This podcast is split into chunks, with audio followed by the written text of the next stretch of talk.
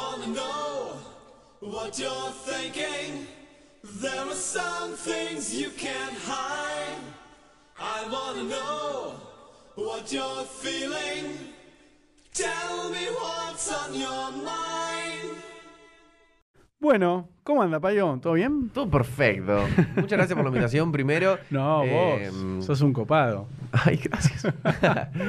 no, la verdad que, que contento, contento. Me hiciste madrugar, pero, pero bueno. A ver, contemos eso, porque ahora son doce y media. ¿Madrugar? No, no. Pero, ¿a qué, hora te, ¿a qué hora te acostaste ayer? A ver, arranquemos por eso. Y ayer me habrá costado como a las 5. ¿Cinco de la mañana? ¿Domingo? Y- ¿Qué hiciste? Que suelo tener medio los horarios cambiados. Primero, bueno, como ahora me estoy metiendo mucho en lo de streaming, de videojuegos y qué sé Ah. yo, muchas veces uno trasnocha con eso. Sí, sí, sí. Y además soy medio fanático de mirar series, entonces... ¿Qué series? Y ahora estoy mirando Suits. Es una de abogados, mira. La justo. reconozco. La conoces. Bueno, Ah. estoy con esa. ¿Pero qué temporada vas? Y por la quinta ahora. Ah, yo arranqué. Pero, eh, ¿cuántas temporadas tiene en total? Ocho. Bueno, yo arranqué hace ocho años. Cuando empezó, yo la empecé a ver. Pasa que después ya me aburrí. Por la cuarta, por ahí ya. Claro. Pero me encanta la facha del, del abogado, del, ¿cómo se llama? Del- Harvey. De Harvey. No, me vuelvo loco. Y aparte, ¿sabes lo que me divierte? Eh, que el tipo nunca labura.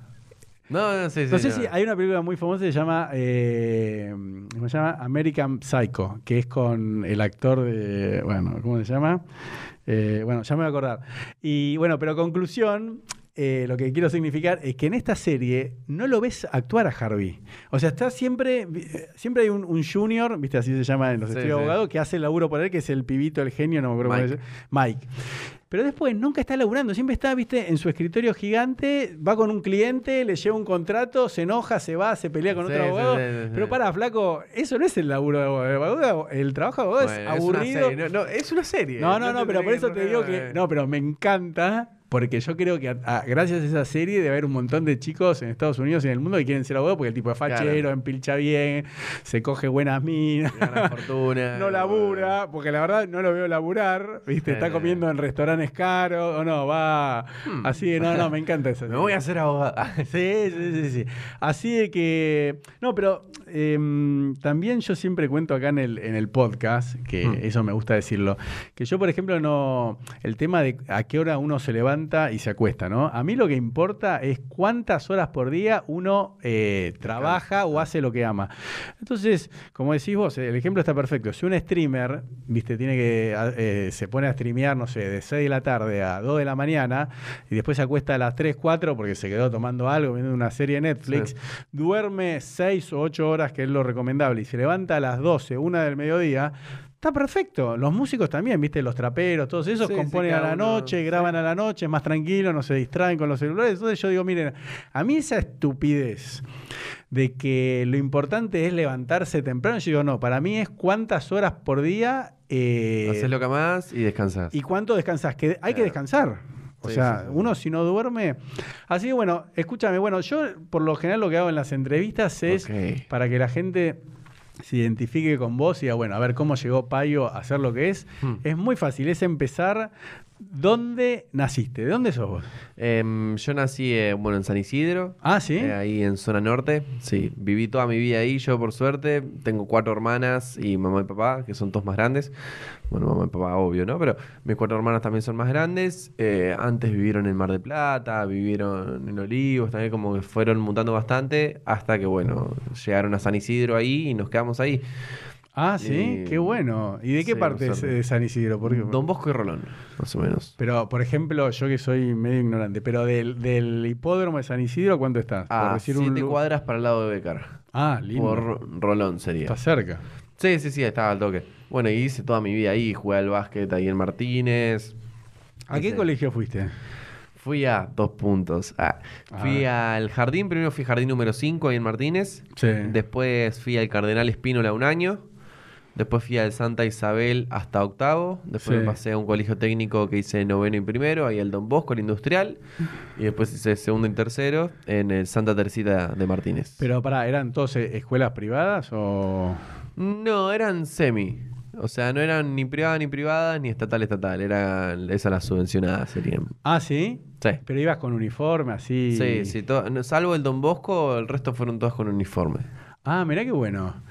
Y pará, ¿y tenés her- hermanos, hermanas? Tengo cuatro hermanas mujeres, todas más grandes. No. Sí, sí. Contame eso. Eh, la más chica me lleva seis años, así que imagínate. Están todas casadas, así que.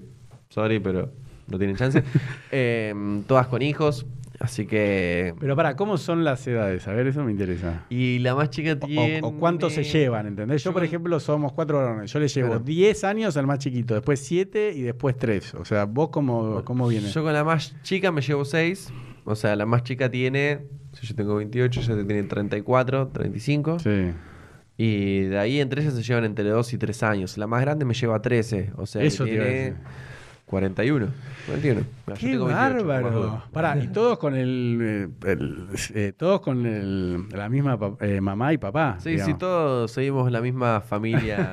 No, porque viste que a veces son medios hermanos. sí, no, no, no, no, todos ¿Y hermanos. cómo de fue? ¿Qué pasó? Eh, ¿Tu papá quería tener varón, cuento, tuvo cuatro dice- Ah. mujeres? No, en serio. Y de después se, se rindió y en un momento dijo. ¿vamos de vuelta? ¿O quedó, tu mamá ya no se cuidaba? y- No sé si había sido un chiste y me dijeron que fui un cambio de Dibu o, o no sé. Pero no, Ah, no, ¿viste? no, Nunca se sé. sabe. No sé, en teoría creo que no, que me buscaron, pero capaz buscaron ese momento que estaban un poco más estabilizados ellos. Eh, y capaz sí, no sé, no sé realmente. Tampoco mucho me puse a preguntar. Uno no quiere, ¿sabe? Capaz uno fue un error y No. te terminas enterrando, es un garrón. No, Tipo, no. fui un forro pinchado. No, no, lo que ocurre mucho, y no, no es para que te pongas mal, es que a veces las, no, no, las madres ya dicen, por eso te pregunto, ¿qué edad tenía tu mamá cuando te tuvo? ¿40 ya o no? No, no, menos. ¿Más menos. joven? Sí, sí, era más joven. Claro, no, porque hay, hay muchas veces que el más chiquitito o la más chiquitita, eh, la madre ya decía, ya no me cuido porque no voy a quedar, ¿entendés? Ya tiene Claro. cerca de los 40, capaz que le empezó la menopausia, dicen, Claro. no, no voy a No, quedar. no. Entonces, no es que es un accidente, un forro pinchado, ni mucho menos, pero como que dicen, no creo que quede, o, o a veces pasa eh, que, que no se están cuidando, no quedan, no quedan, no quedan, y después dice, che, pero ¿para qué voy a tomar anticonceptivos si no estoy quedando? Y de repente, ¡pum!, un día quedaron, Sí, pero no sí, es sí. que no era deseado, ¿eh? decía, si viene, viene, pero... No es que, por No lo ejemplo, estaban buscando. Claro, yo, por ejemplo, yo me casé, tuve cuatro años, no podía tener hijos, hice tres tratamientos de fertilidad. ¿Entendés lo que quiero decir? O sea, activamente lo estaba buscando. Sí, sí, sí. Pero, pero bueno, o sea que. Ah, ¿Sabes qué me fascina eso? Porque yo digo que las personas que tienen. Yo, yo soy, te dije, cuatro hermanos varones. Entonces yo Mm. siempre sostengo que por haber eh, haberme criado con cuatro varones, eh, tres varones más, es como que yo no tengo sensibilidad con las mujeres, ¿no? Y yo digo que Mm. los, los chicos que tienen hermanas mujeres, yo lo veo en mi hijo que tiene dos hermanas mujeres, son mucho más amables, más comprensivos y después son mucho mejores novios y eh, maridos. Esa es mi teoría, por lo menos. Entonces, ¿cómo es criarse con cuatro mujeres más grandes? A mí me pasa, es, es un flash. Eh, a mí me pasa que, mm, ponele, en mis relaciones, como que yo tengo mucha energía femenina en ese Claro, sentido. pero es positivo. Pero para mí. porque a mí- a mí- yo, yo estoy feliz con lo que soy. Em, pero sí, me pasa eso, como que encima yo también a la hora de una búsqueda de- de- desde el otro lado, de otra persona, busco una energía con un poco también más, Mm. más masculina en algunos aspectos. Entonces, tipo, mi ex también era como súper energética, Mm. súper vivaz, como llevaban un montón de cosas a la rienda. Éramos un buen complemento. Somos, Mm. tipo, somos personas distintas, nos Mm. complementamos. Y yo tengo mucho ese lado sensibilón, tipo de llorar, de... ¿Viste? Pero es positivo porque está todo ese el, el tema del macho argentino que no sé qué. Se respeta. Claro, y para mí, como te digo, lo- los hombres que tienen hermanas mujeres son mucho más sensibles y, ¿entendés? Son más Sí. empáticos que los hombres como yo que fuimos criados así. Es que lo viví distinto, por eso mismo, como decís vos, tipo, todos los estereotipos masculinos y femeninos que se vienen de que vienen de vieja escuela, que se venían generando así, era el hombre no llora, el hombre esto, y son cosas que te las instala la sociedad, quieras o no. Y también el lado femenino, la mujer esto, la mujer lo otro. Entonces, al criarte con el otro bando, entre comillas, Mm. eh, vivencias un montón de cosas que decís, no, pará, yo estas cosas de estereotipo no me gustan, y estas cosas sí, y esto no, y, y vas eh, como creciendo desde tu lado y formando tu Mm. personalidad. Y bueno, mí me bueno. pasó así también. Pará, la única pregunta que te tengo que hacer es, ¿te vestían de nena? ¿Viste que Olvídate, sí. ¿Viste? sí, sí. Una me quiso hacer un arito y me quedó como. la- la oreja ¿Por qué hacen eso? Pero pará, viste, a mí me gusta porque lo tenés reasumido, pero ¿por qué hacen eso las hermanas que a los hermanos varones chiquitos lo visten de nena? Son muy hijas de chiquito, Ni me puta. acuerdo, pero yo creo que debe ser. Es divertido también, ¿eh? Sos el muñequito. Sos el muñequito. Che, tenemos un muñequito casi. Pero ¿no? viste que es verdad que los visten de nena. Tipo, Eh, no hay foto de eso, ¿no? No, por suerte no. No eh, ¿Alguna fotito? Creo que había una Ah, que me había puesto pollera. ¿Viste? yo, pero la tengo que buscar, la tengo que buscar. Pero está bueno para no tener ningún complejo, ¿no? Con todo. No, no, no. Mucho tiempo, tipo, todo el mundo me decía, de pedo no saliste puto. Y igual si Claro, hubiera salido puto ¿viste no hay eso? ningún problema. Eso. Pero. Pero como que, no sé, sí, soy, tengo una energía mucho más femenina en un montón de aspectos. Punto. Sí. Igual para mí juega a favor porque yo creo, así como son para mí, ¿eh? seguro va a venir un profesional o alguien me va a decir que lo que digo es una disparate, pero es lo que opino yo y a- así es. Eh, yo lo que digo es, lo mismo para ganar mujeres. Los chicos que tienen hermanas, hermanas, saben levantar minas mucho mejor porque tienen una forma de comunicar que a las minas les fascina porque le entran por otro lado, ¿entendés? Como que las entienden más. Y nosotros los hombres, no, o sea, yo que me crié con tres varones no entiendo nada, ¿viste? Para mí, ¿no? Pero no sé si es como una, no sé si es estrategia, simplemente que también aprendí. No, te sale espontáneo, natural, ¿entendés? Claro, yo es ese como- talento no lo tengo. No, es que capaz creo que todos lo tenemos, pero capaz al haber. Yo me crié mucho en, en mi casa de aprender a escuchar, porque encima siempre Claro. son todos más grandes. Entonces, como que yo cuando tenía 12 años, la más chica tenía 18. Mm. Imagínate, yo no tenía mucha voz y voto, entonces me dedicaba a escuchar. Mm. Entonces, me gusta escuchar a la gente. Entonces, una mujer le gusta ser escuchada y le gusta. Claro. Y, y escuchar y prestar atención, no escuchar por Sí, escuchar y tipo. "Ah, sí, te escucho. ah". O a vos no te Pero- hacían, no te preguntaban, che, Payo, ¿me queda bien el vestido? Viste que es típico de mujer, ¿me queda bien esto? ¿Me queda lo otro? Y vos tenés que opinar. Y yo, otra cosa que aprendí ya de, de cuando me casé, es que si vos, por ejemplo, decís, sí, sí, te queda bien, se recalientan, ¿entendés? Porque es que no te interesó, no la miraste. Eh, si le decís rápido, te queda mal, también se enojan. Porque, entonces te- tenés que como que decirle, sí, me parece que te queda bien, pero ten- ¿entendés? se la tenés que pelear un poquito y mostrar No sé atención. si tanto, sino con que se, con que se note que realmente prestaste atención. Eso, eso, ¿viste? Pero no, no es como un sí, o sea, si contestaste sí, sí, es porque no prestaste atención. Exacto. O sea, va, va, va más Eso yo lo aprendí de casado. Em, por suerte con mis hermanas no me pasó eso, eh, porque se preguntaban entre ellas. ah, no, bueno. Eh, pero con. Igual mis her- mi familia no es muy de, de la estética. Ah, ¿no? No, no, no somos. Eh, yo recién ahora un poco porque, bueno, estuve en el programa, Eso. qué sé yo, y, y Bian me, me enseñó a vestirme un poco, Mm. por lo menos a combinar algo, porque Ah, yo qué no tenía raro. idea de ah, cómo pensé que no, que como prendas de ropa. tenías No, cuatro hermanas mujeres. eh. No, no, mi- mis hermanas son igual que yo. No, no, Ah, ¿tampoco? No, tampoco, tampoco. Pero en eso sí me enseñó, me enseñó más que nada bien, tipo, a combinar un pantalón y una remera, que para mí era, un- me gusta este pantalón, me gusta esta remera, me pongo las dos cosas. Ah. Y capaz hacía cualquier cosa, tipo, me miraba y me decía, posta, te vas a vestir, vas a, vas a salir así. Si Ah, o no, sea que eso no, fue no". grande. Ah, ok, ok. Sí, sí, ah, te estoy hablando hace tres años, dos Ah, años. No, no, no. bueno, para, ¿qué edad tenés ahora?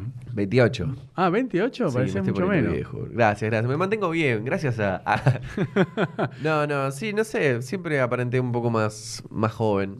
No sé, y No, si me estás afeito, bárbaro. olvídate. Sí, pero y para, ¿y tus padres eh, a, a- a qué se dedican o a qué se dedicaban cuando eras chico? Eso también, viste, influye. Por ejemplo, yo la otra vez entrevisté a, a este Daniel Orsanic, capitán de la Davis, que hacía el papá profesor de tenis. Claro. ¿Entendés? Como que, bueno, no es lo mismo. ¿entendés? Entonces vos, ¿qué, qué venías? ¿De una familia así rígida, un padre, no sé, profesional, universitario, mamá? ma- O sea, eso siempre me parece interesante el invitado. Em, ¿Entendés, no? Sí, sí, sí, sí. Eh, ¿Vos cómo mis dos- somos toda una familia de docentes. ¿Serio? Docentes, sí. A ver, Mis viejos- contame. Mis papás son de educación física los dos. ¡Qué bueno! Eh, mi viejo mucho no ejerció, pero. ¿Pero de sea, qué ganaba el sustento? ¿Qué eh, ganaba? Laura con Marcos. Le gusta navegar y A su ver. papá era inventor y navegaba también.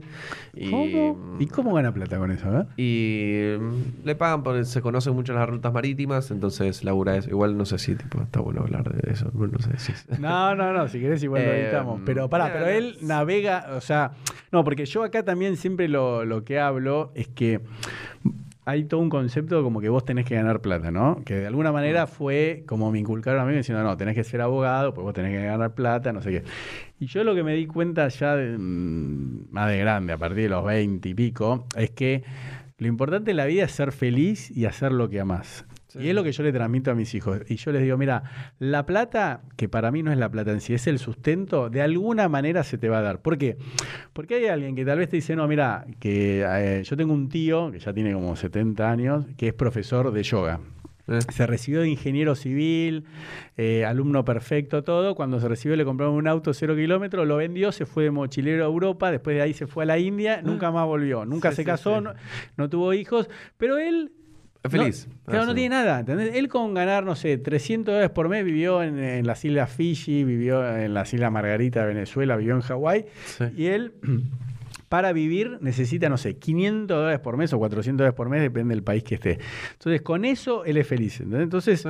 yo digo, lo importante es hacer lo que uno ama, porque el sustento, que es lo que te permite vivir, vos tal vez me decís, no, mira, yo ahora quiero ser streamer, gano X cantidad de plata, y yo con eso soy feliz, ¿entendés? Sí, porque, entonces, a mí me interesa saber, bueno, tu papá, porque eso es lo que te decía al principio, cuando uno es chico, yo, por ejemplo, me crié con un papá escribano, ¿no? Mm. Entonces, decir, bueno, tus padres, ¿cómo ganaban el sustento? ¿Entendés? O sea, Es- ¿como profesor de educación física o, o navegando barcos? No, navegando, haciendo barcos, tipo... Ah, ¿también hacía barcos? Sí. Eso es recreativo. ¿Cómo? ¿Él mismo con sus manos? Eh, medio que armaba los planos y tiene idea. ¿En serio? Sí, sí, sí, sí. ¿Pero qué No, tipo de barcos? Pará, porque yo soy medio... Chatas, más que nada. Ah, no, no veleros, sino las Ah, chatas. por eso, a motor. Sí, a motor, a motor. No, no, veleros no hizo.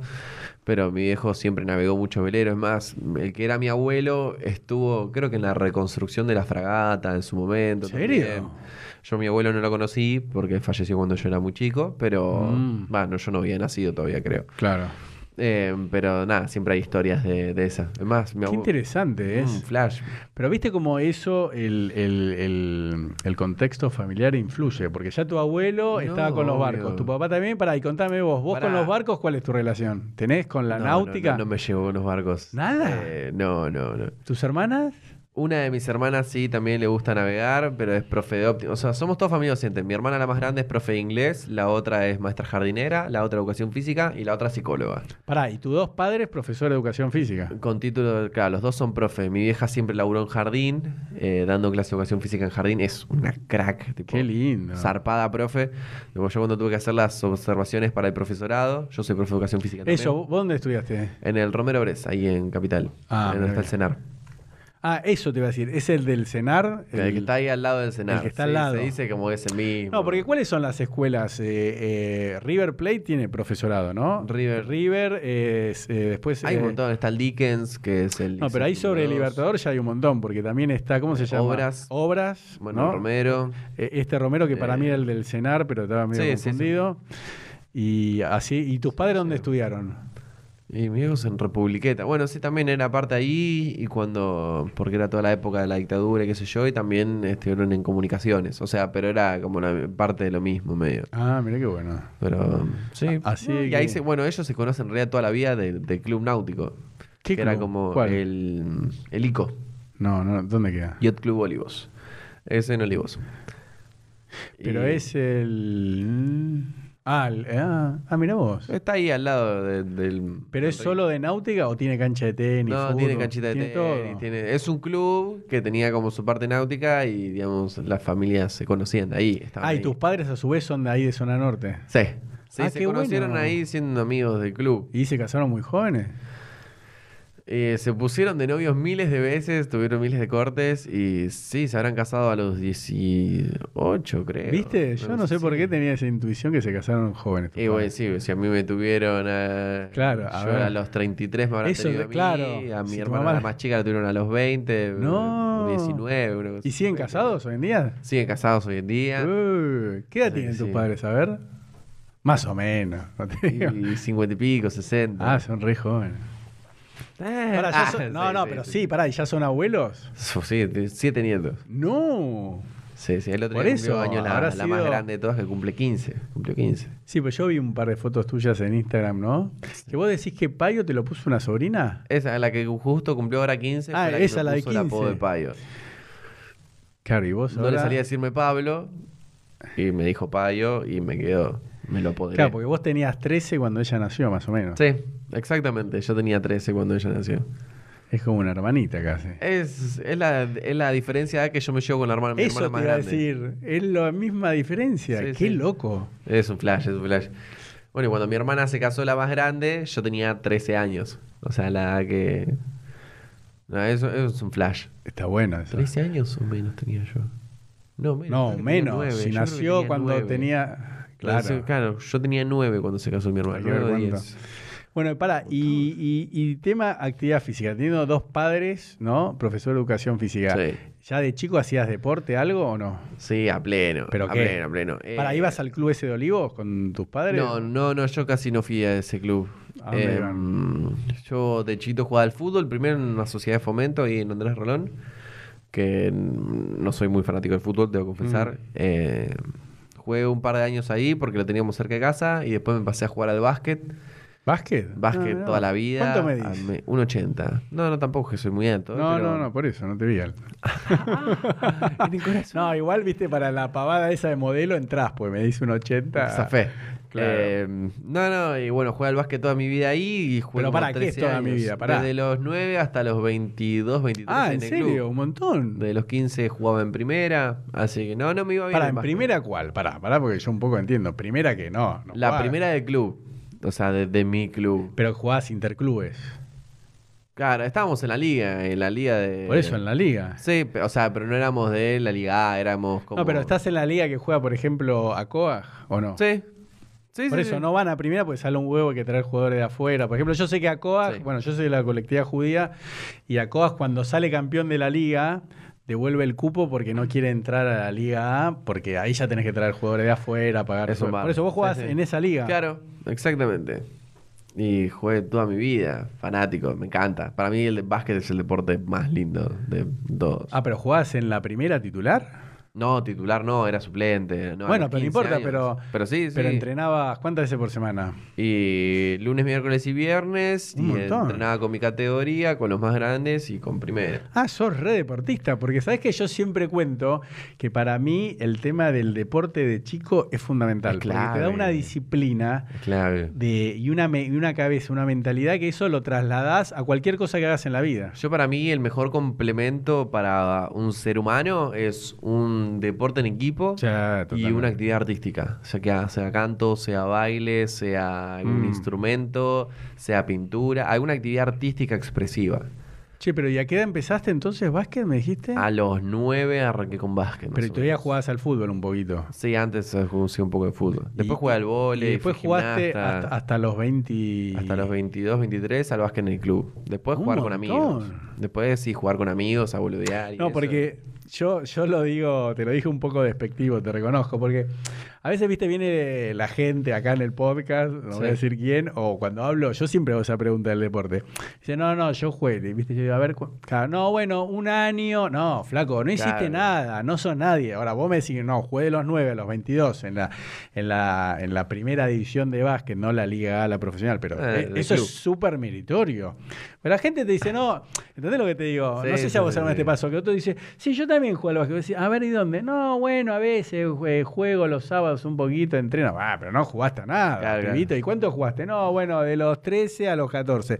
Bueno, no hiciste nada. O sea, no, vos, Sí, sí, no, no, básquet sí y vóley también. Gimnasia hice un poco. ¿volei también? Sí, vóley jugué 6, 7 años federado. No jugué en primera, pero... ¿También? Mientras era jugabas al jugaba básquet. al sí. Así me rompí las rodillas y la espalda, ¿no? Tengo problemas por todos lados. En una época hacía básquet, vóley y gimnasia. Acrobática, nada que ver. Pero Mirá y me vos. terminé rompiendo el cuerpo, me lo hice bosta. Bueno, ¿En serio? Sí, ¿Pero sí, y por qué? A ver, ¿cómo te lo rompes? Y porque eh, me lo sobrecargaba. Empecé a que básquet entrenaba lunes, miércoles y viernes, y vóley martes y jueves. Y bueno, los fines de semana tenía partido, y gimnasia entrenaba los días que podía, a veces entrenaba los sábados a la mañana. Pero gimnasia. ¿qué, cuál- qué tipo de gimnasia? Acrobática, que es suelo, cama elástica y mini tramp. Ah. Que es todo mucho de rodillas. ¿Y eso dónde era? ¿En, en qué? ¿En el mismo club? No. No, básquet y sí en el mismo club y gimnasia fue en Le Tramp, que es un club, es como una sede, tienen una sede en Olivos ahí. Pero también está en Capital o no? Le Tramp tiene como varias sedes, claro, un tiene creo que dos o tres en Capital, Claro. una en Olivos. Mirá que-. Y ahora estuve entrenando también con, con Molinari, con Fede.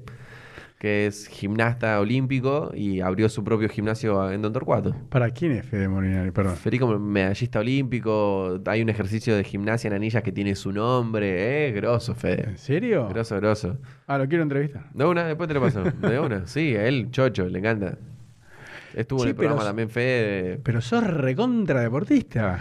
Me, gust- me gusta el deporte, me gusta la competencia. bueno, Me- me pero- decís, che, vamos al gimnasio, ni en No. pedo, odio el Ay, ¿te gusta calistenia? Yo ahí afuera tengo todo de calistenia. ¿Te gusta la calistenia? No. Sí, sí. Ella está re de moda, ¿eh? Esta red de moda. Pero en el buen sentido, ¿eh? Porque... como- No, trabajás un montón el cuerpo, está buenísimo. A mí me gusta el deporte, Mm. me gusta la competencia.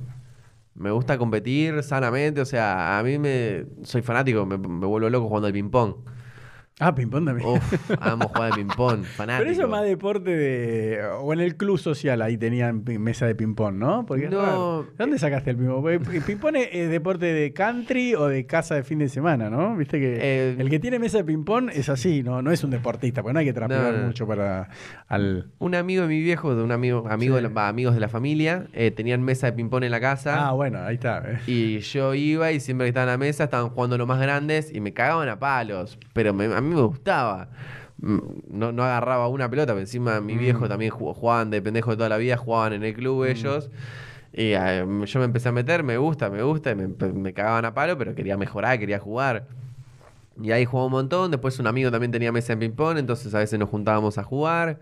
Además fui a dos, tres torneitos de ping-pong. No gané nada, ¿no? Ah, re competitivo. no sé, vos, vos los ves a los pibes ahí y decís, ah, claramente no sé jugar a ping-pong. Nah. Pero, pero me parece muy lindo. El ping-pong me, me encanta. Mal. Pero no. Bueno, sí, al nivel profesional sí es un. No. Pero digo, el que juega los fines de semana en, en- en- en la mesa del club o del country es. es Es otra cosa. no transpirá. Puede pesar 200 kilos que no. No, va, yo cuando hay amigos con los que juego que transpiramos. No, eso te digo, a nivel profesional es un deporte súper demandante. te cagás a pero tenés el que correr, ping-pong, reflejo, por eso, moverte, el ping-pong. no- no es tan- Che, El- pero estoy re sorprendido lo deportista que sos. Gracias, bueno, tomo un halago. No, no, porque yo soy re hijo de puta, eh, con la gente cuando me habla de deporte. Yo, yo jugaba Claro. federado al tenis de los 7 años. Mm. Y a mí, viste, cuando él me dice, ah, yo también juego al tenis. Yo ya le pongo una cara de asqueroso que los que me conocen son amigos míos me dicen, che, disimular la cara de asco. Pues yo digo, ah, sí. Ah. Contame, a ver, ¿dónde jugabas? A ver.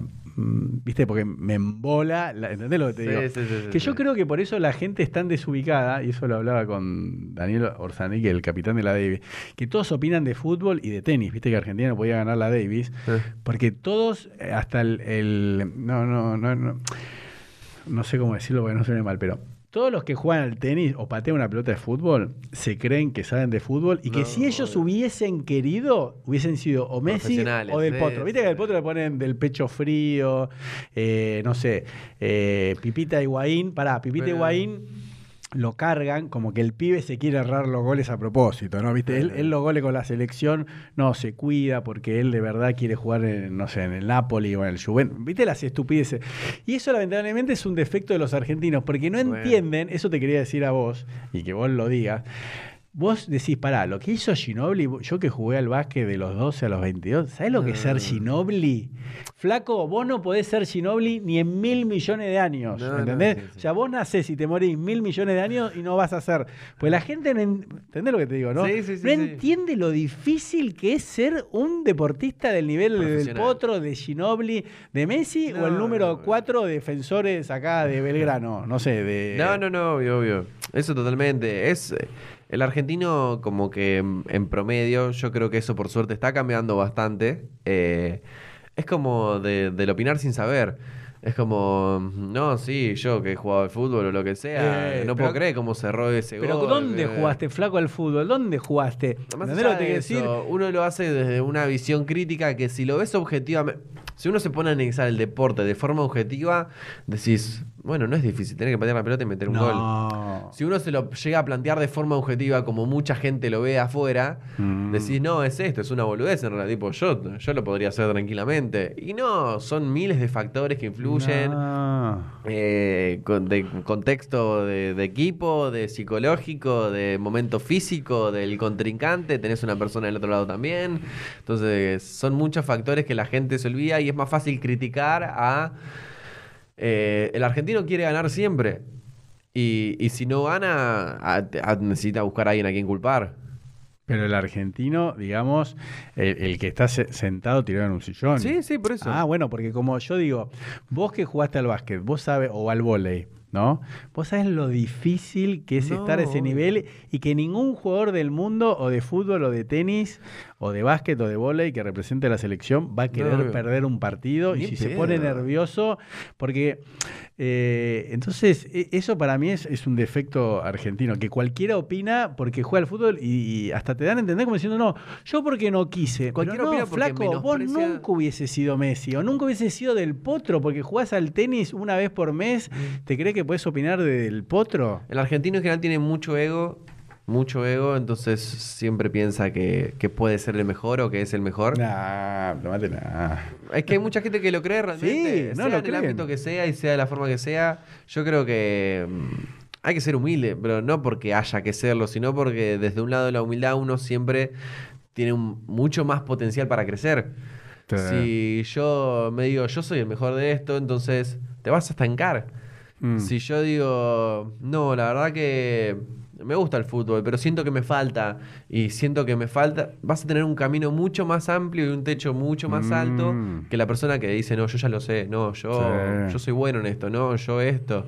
Entonces te limitas, te autolimitas en un montón de aspectos. Mm. Entonces, es, cuanto más humilde seas y más días aceptes tus críticas y tus errores, más potencial vas a tener. Y te hago una consulta, vos de chico, ¿qué eh, pensabas o qué tenías ganas de ser? ¿Entendés?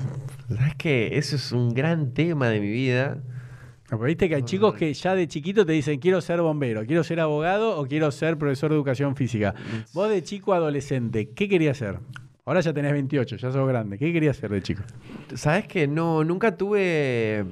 Siempre mi mayor sueño y a lo que más, eh, digamos, como mi mayor aspiración siempre fue y es la familia. Em, ¿Qué significa eso? Ser padre. Ah, ser- Sí. ¿Viste? Mirá qué Em, bueno, ¿eh? Ese fue como siempre mi sueño. Después los medios o lo que vaya a ser mi entrada económica nunca lo pensé tanto.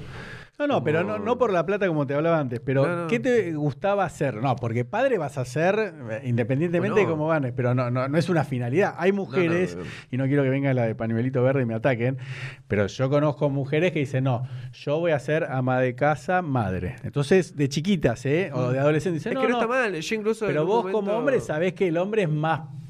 De vuelta, no quiero que me peguen, pero si me quieren venir a pegar que me peguen, pero más proveedor, como que los hombres son por lo general... Capaz era más así. Ya, Bueno, hoy no sé si. pero era. algo tenés que laburar. Si supete la, la otra, eh, la que va a ser tu esposa, tam- también dos- trabajan. sí, pero hoy por los hoy dos tienen que trabajar. Hoy por eso te iba a decir. mm, sí pero, ¿cómo los dos. representabas? eh, está bien, ser padre, todo eso me encanta, pero ¿cómo ibas a ganar, como te decía antes, el sustento de chico? Es que ¿Qué en su momento no tenía más puta idea. No, pero ¿y qué ibas a hacer de tu vida? Tu vocación.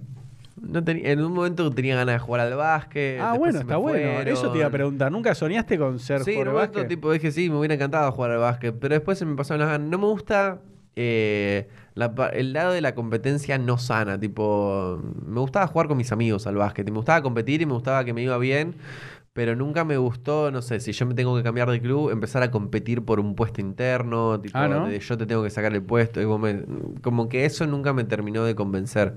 Capaz por miedo de fracaso, ¿eh? Pero no, no, no- nunca lo sentí realmente. Me han llamado a otros clubes para ir a jugar, todo. pero ah, eso, nunca... te cambiaste de club. No, nunca me cambié de club. Siempre me quedé con mis amigos. Bueno, pero entonces de chico, ¿qué pensabas ser de grande? ¿Padre? ¿Tener hijos? Sí. ¿Y qué más? Eso. No, este es que te Ah, juro hasta que, ahí. que No, está ahí- bueno, hasta ahí ¿eh? llegaba. No, en no. un momento me imaginaba yo también como amo de casa, ¿eh? No me molestaba.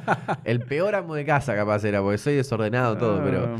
eh, mm, no, me imaginé eso. También, bueno, después cuando fui creciendo y me tenía que decidir por una carrera para estudiar, eh, estaba entre educación física, Eso que siempre me gustó el deporte, o profesorado de matemáticas. Claro, porque vos me decís, vengo de familia de docentes, mis hermanas son todas docentes, vos estabas cursando los últimos años del secundario, no sé, tercero, cuarto, quinto año, y ya un poco dicen, bueno, a ver, Pablito. Y ya a los vos- 17 laburaba también de animador de fiestas infantiles, como que... Claro. No, porque tal vez me decís, yo de chico quería ser actor, o bueno, la otra vez me enteré, bueno, Darío Orsi dice, no, yo de los 10 años ya tomaba clase de teatro, y, uy, Claro. pará, exagerado, sí, sí, ya actuaba a los 10 años. Eh, ¿Entendés? Como que... Sí, sí, sí, sí. eh, pero vos no. Vos, ah, deporte, volei, Yo siempre básquet... fui muy una persona que va como a la deriva y va conociendo las experiencias bueno que, le cruzan y decide, no sé, laburé, uno de los laburos que más me gustó, que le digo a todo el mundo, que capaz no, A ver. camarero.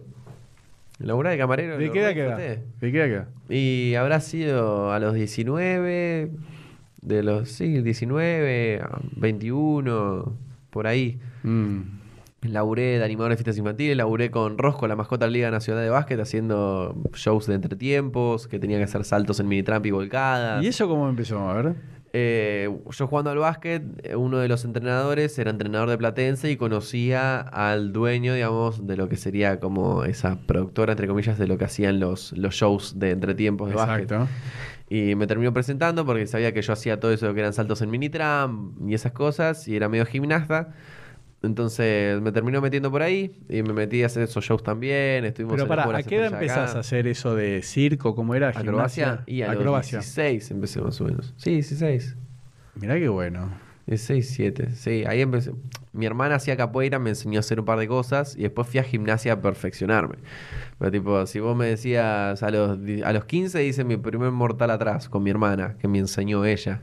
Mm. Y yo era un kamikaze, olvídate. Vos a mí me decías saltaba un segundo piso y te saltaba. Pero ¿y cómo la aprendiste? Tengo una ahora a saber por qué te lo pregunto. ¿Dónde la aprendiste? Porque yo, por ejemplo, mi hija, yo tengo una hija que es la hermana de Nordeltu, que tiene Sí. ahora 12.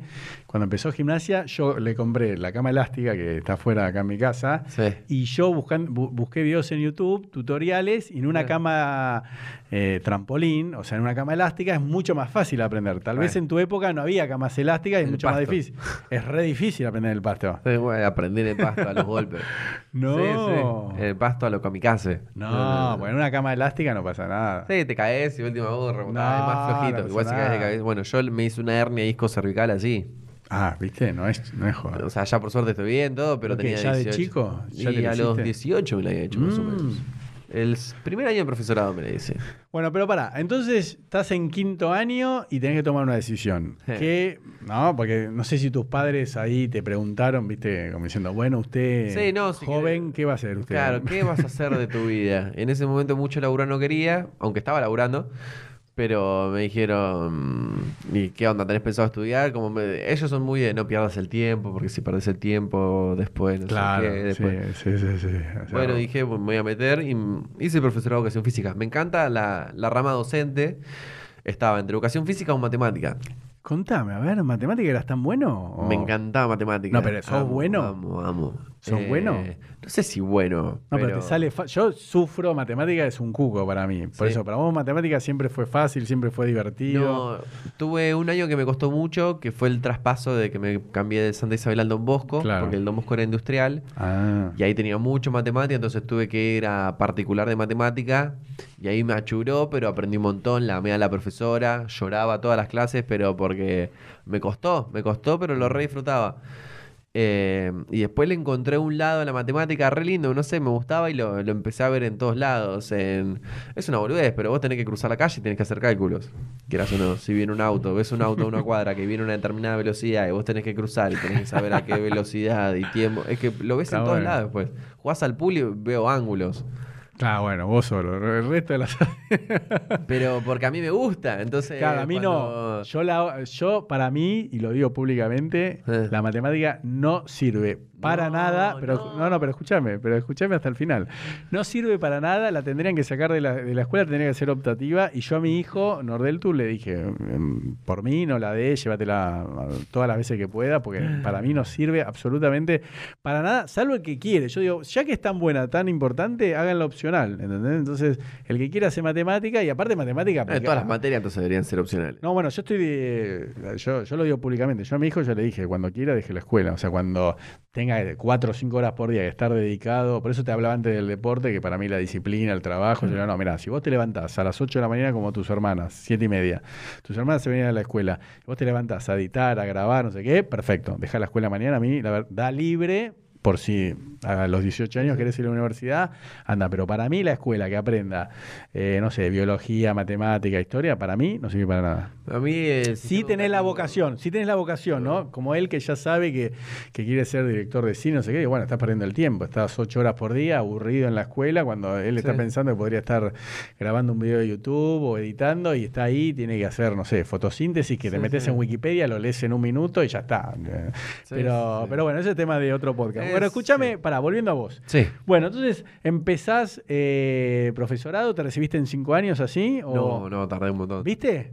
Tardé un montón. Profesorado de educación física siempre pasa eso, porque es como que hay algo que siempre, ¿no? A mí me pasó que me metí en el programa y... Eso, pero ¿a qué edad te metiste en el programa? Y en el programa entré a los 23, creo que tenía ya. 23, sí. Bueno, pero podrías haber estado recibido. Podría, pero laburaba mucho también en esa época, entonces... ¿De qué? A ver, contanos. En esa época laburaba de profe de básquet, eh, laburé en administración de un colegio, laburé como profe de inglés, laburaba de camarero, laburaba... ¿Tanto? Mirá qué bueno. Y dependía del momento, no, no, no todo capaz al mismo tiempo. No, no, pero ¿cómo, momento- cómo, cómo era tu rutina? O sea, vos ibas a, a cursar a la mañana el profesorado, Y ponele. a la mañana, sí. Bueno, ¿y a la tarde qué hacías? Y a la tarde o entrenaba también, o iba a dar clases, básquet, o vóley, o gimnasia. Sí. También seguía. Está bueno, estabas reactivo. Bueno, ¿y qué más hacías? Y mm, daba clases también de básquet. ¿Eso dónde? También fui, daba clases de gimnasia en un no, pero pará, momento. explica. ¿Clase de básquet qué? ¿Los sábados en la escuelita de básquet? Eh, O la martes y semana. jueves, no, o en la semana, no, de lunes a viernes daba clase de básquet. un ¿También? ¿Dónde? Daba en la escuelita de básquet de ahí del club y también estaba como monitor de los,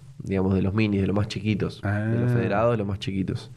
Claro. Y también estaba ahí. Entonces tenía que estar los cinco días de la semana estaba en el club. Y eso te, te, te cansa, te saca un poco las energías para la facu, digamos, para el profesorado. Generalmente el profesorado lo haces en cuatro años, en tiempo y Mm. forma. Si en general no laburás. Eso te iba a decir, porque... Como si le dedicas a eso, lo metes en cuatro años. Hasta capaz lo metes en tres, un pro- el profesorado, Bueno, pues- que sean cuatro. Pero le tenés que meter a full a eso. Si laburás y no querés tener vida social, Mm. podés capaz también recibirte en tiempo y forma, pero tenés que romperte el ojete. Ah, bueno, porque hay, en, en- no solo en profesorado, ¿no? en cualquier eh, disciplina, o sea, abogado, contador, profesor de educación física, está. ¿Qué es mejor? Que se dedique cuatro años, y en, viste que hoy en las privadas casi todas son cuatro, en mi Sí, época sí, cuando estudié sí. Derecho eran cinco, pero que en cuatro o cinco años la, ter- la empiece y la termine y decida, no, ¿sabes qué, Pablo? No, no, eh, no trabajes tanto, pues si trabajás de lunes a viernes, profesor, llegás cansado, estás cansado el otro día, no tenés tiempo para estudiar. Entonces, viste que hay dos teorías. O te dedicas a full a la facu o la haces así.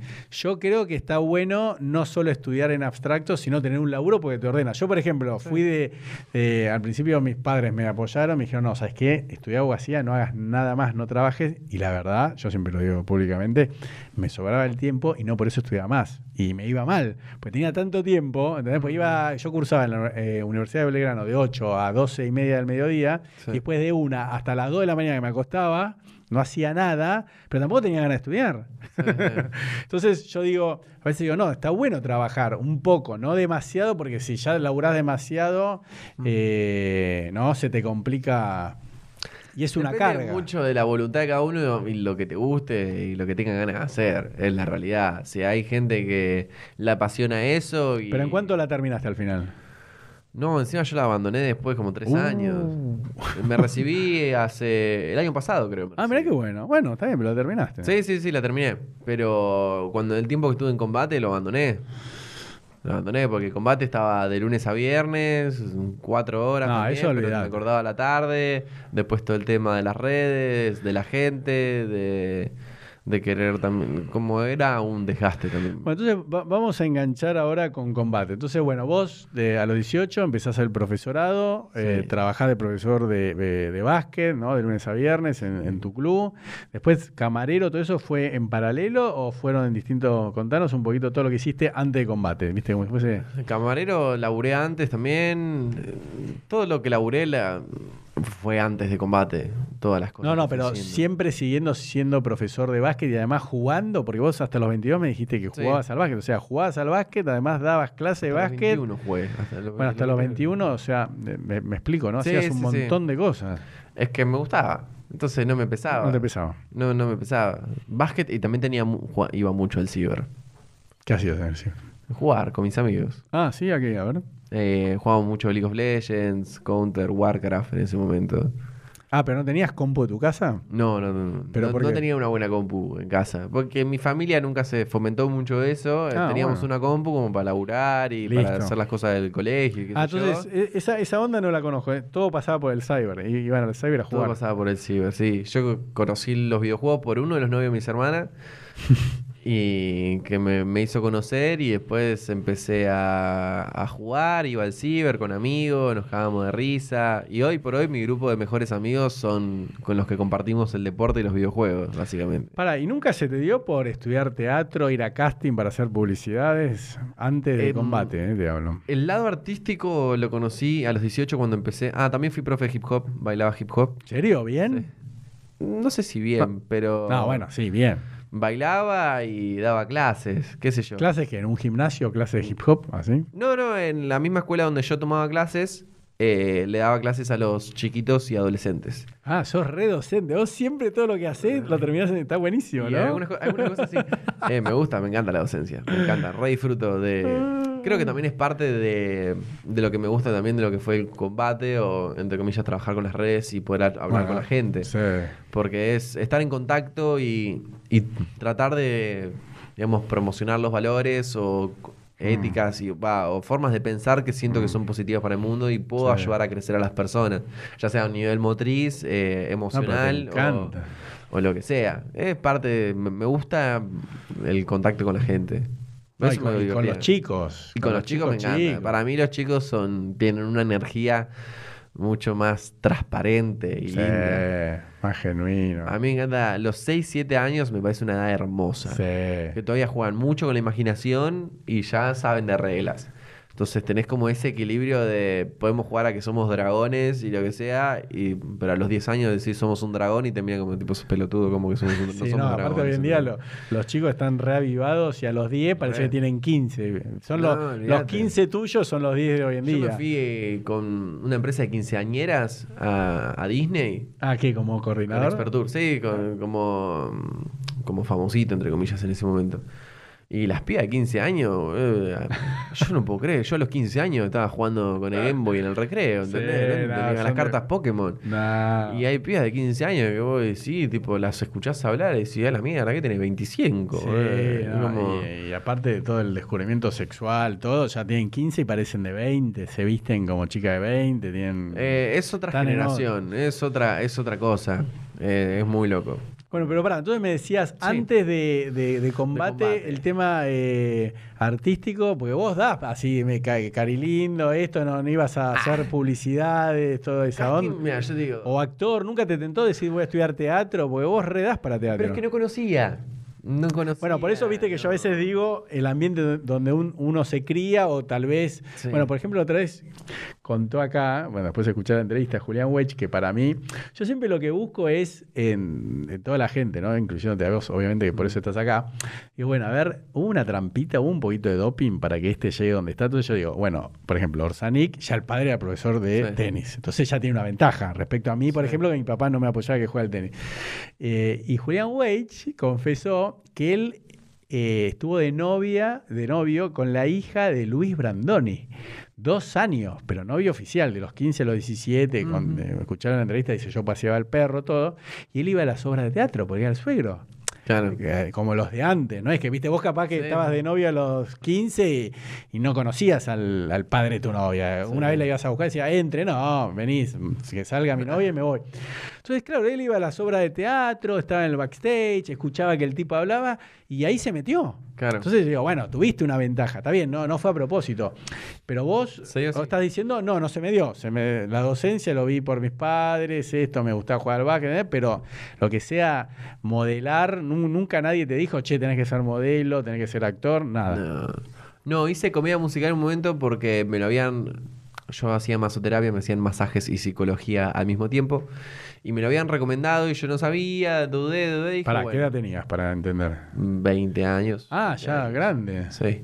Y hice comedia musical un año con un grupo de gente re copada, Grupo Z. eh, son, son lo más, tipo, Mm. hace encima algo que a mí me encanta mucho el humor bizarro. Hmm, Y hacían muchas obras de ese estilo. hmm. No sé si se viste la película Top Secret. Sí. Bueno, e- ese tipo de humor. Y me encantaba. Tipo, era un grupo de gente, tipo, estaban todos locos y Claro. todos vivíamos, vibrábamos eso. Entonces me ayudó a soltarme un montón. Yo digo, tipo, si no hubiera sido por combate y estos chicos, digo, por, por hip hop, que era la escuela de Silo bailando. y- Ah, también hip hop, sí. Y por, e- y por esto de comedia musical, yo no sé si hubiera entrado a combate. Porque me ayudó un montón en el- como, como persona a soltarme. Bueno, pero para, ¿cómo llegas a combate? Vamos a eso. Va- Combate, vamos- ¿cómo llegó combate? Eh, combate fue. ¿Qué, qué fue- generación de combate sos vos? Yo entré en la segunda. Ah, ¿tan temprano? Sí, yo fui. ¿En qué año? ¿2015, 14? Más o menos, cinco Sí, años sí, atrás. hace 4 o 5 años atrás, sí, 2014 creo que fue. ¿Y cómo llegas? ¿Hay un casting? Por eso yo te pregunto si vos Sí. ya hacías casting. porque- Eh, una compañera de profesorado eh, me comentó que había ido a hacer el casting de un programa. tipo, no, me, no me quiso contar mucho porque no lo quería quemar ella. Claro. Me contó que fue a hacer un casting, qué sé yo, bla, bla, bla. Y como a la semana me dice, no, che, mirá. Y le pregunté, ¿y qué onda? Al final te pudieron contestar algo porque ah, me parecía interesante porque no conocía Sí. yo el mundo de la tele Nah. o castings o esas cosas.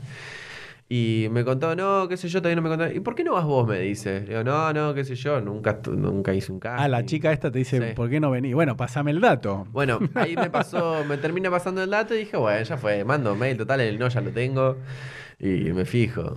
Y mando mail, me dije, bueno, venite a hacer el casting, qué sé yo. En esa época los castings de combate todavía eran cerrados, no eran los castings abiertos como empezaron a hacer a partir de la otra generación. Eso.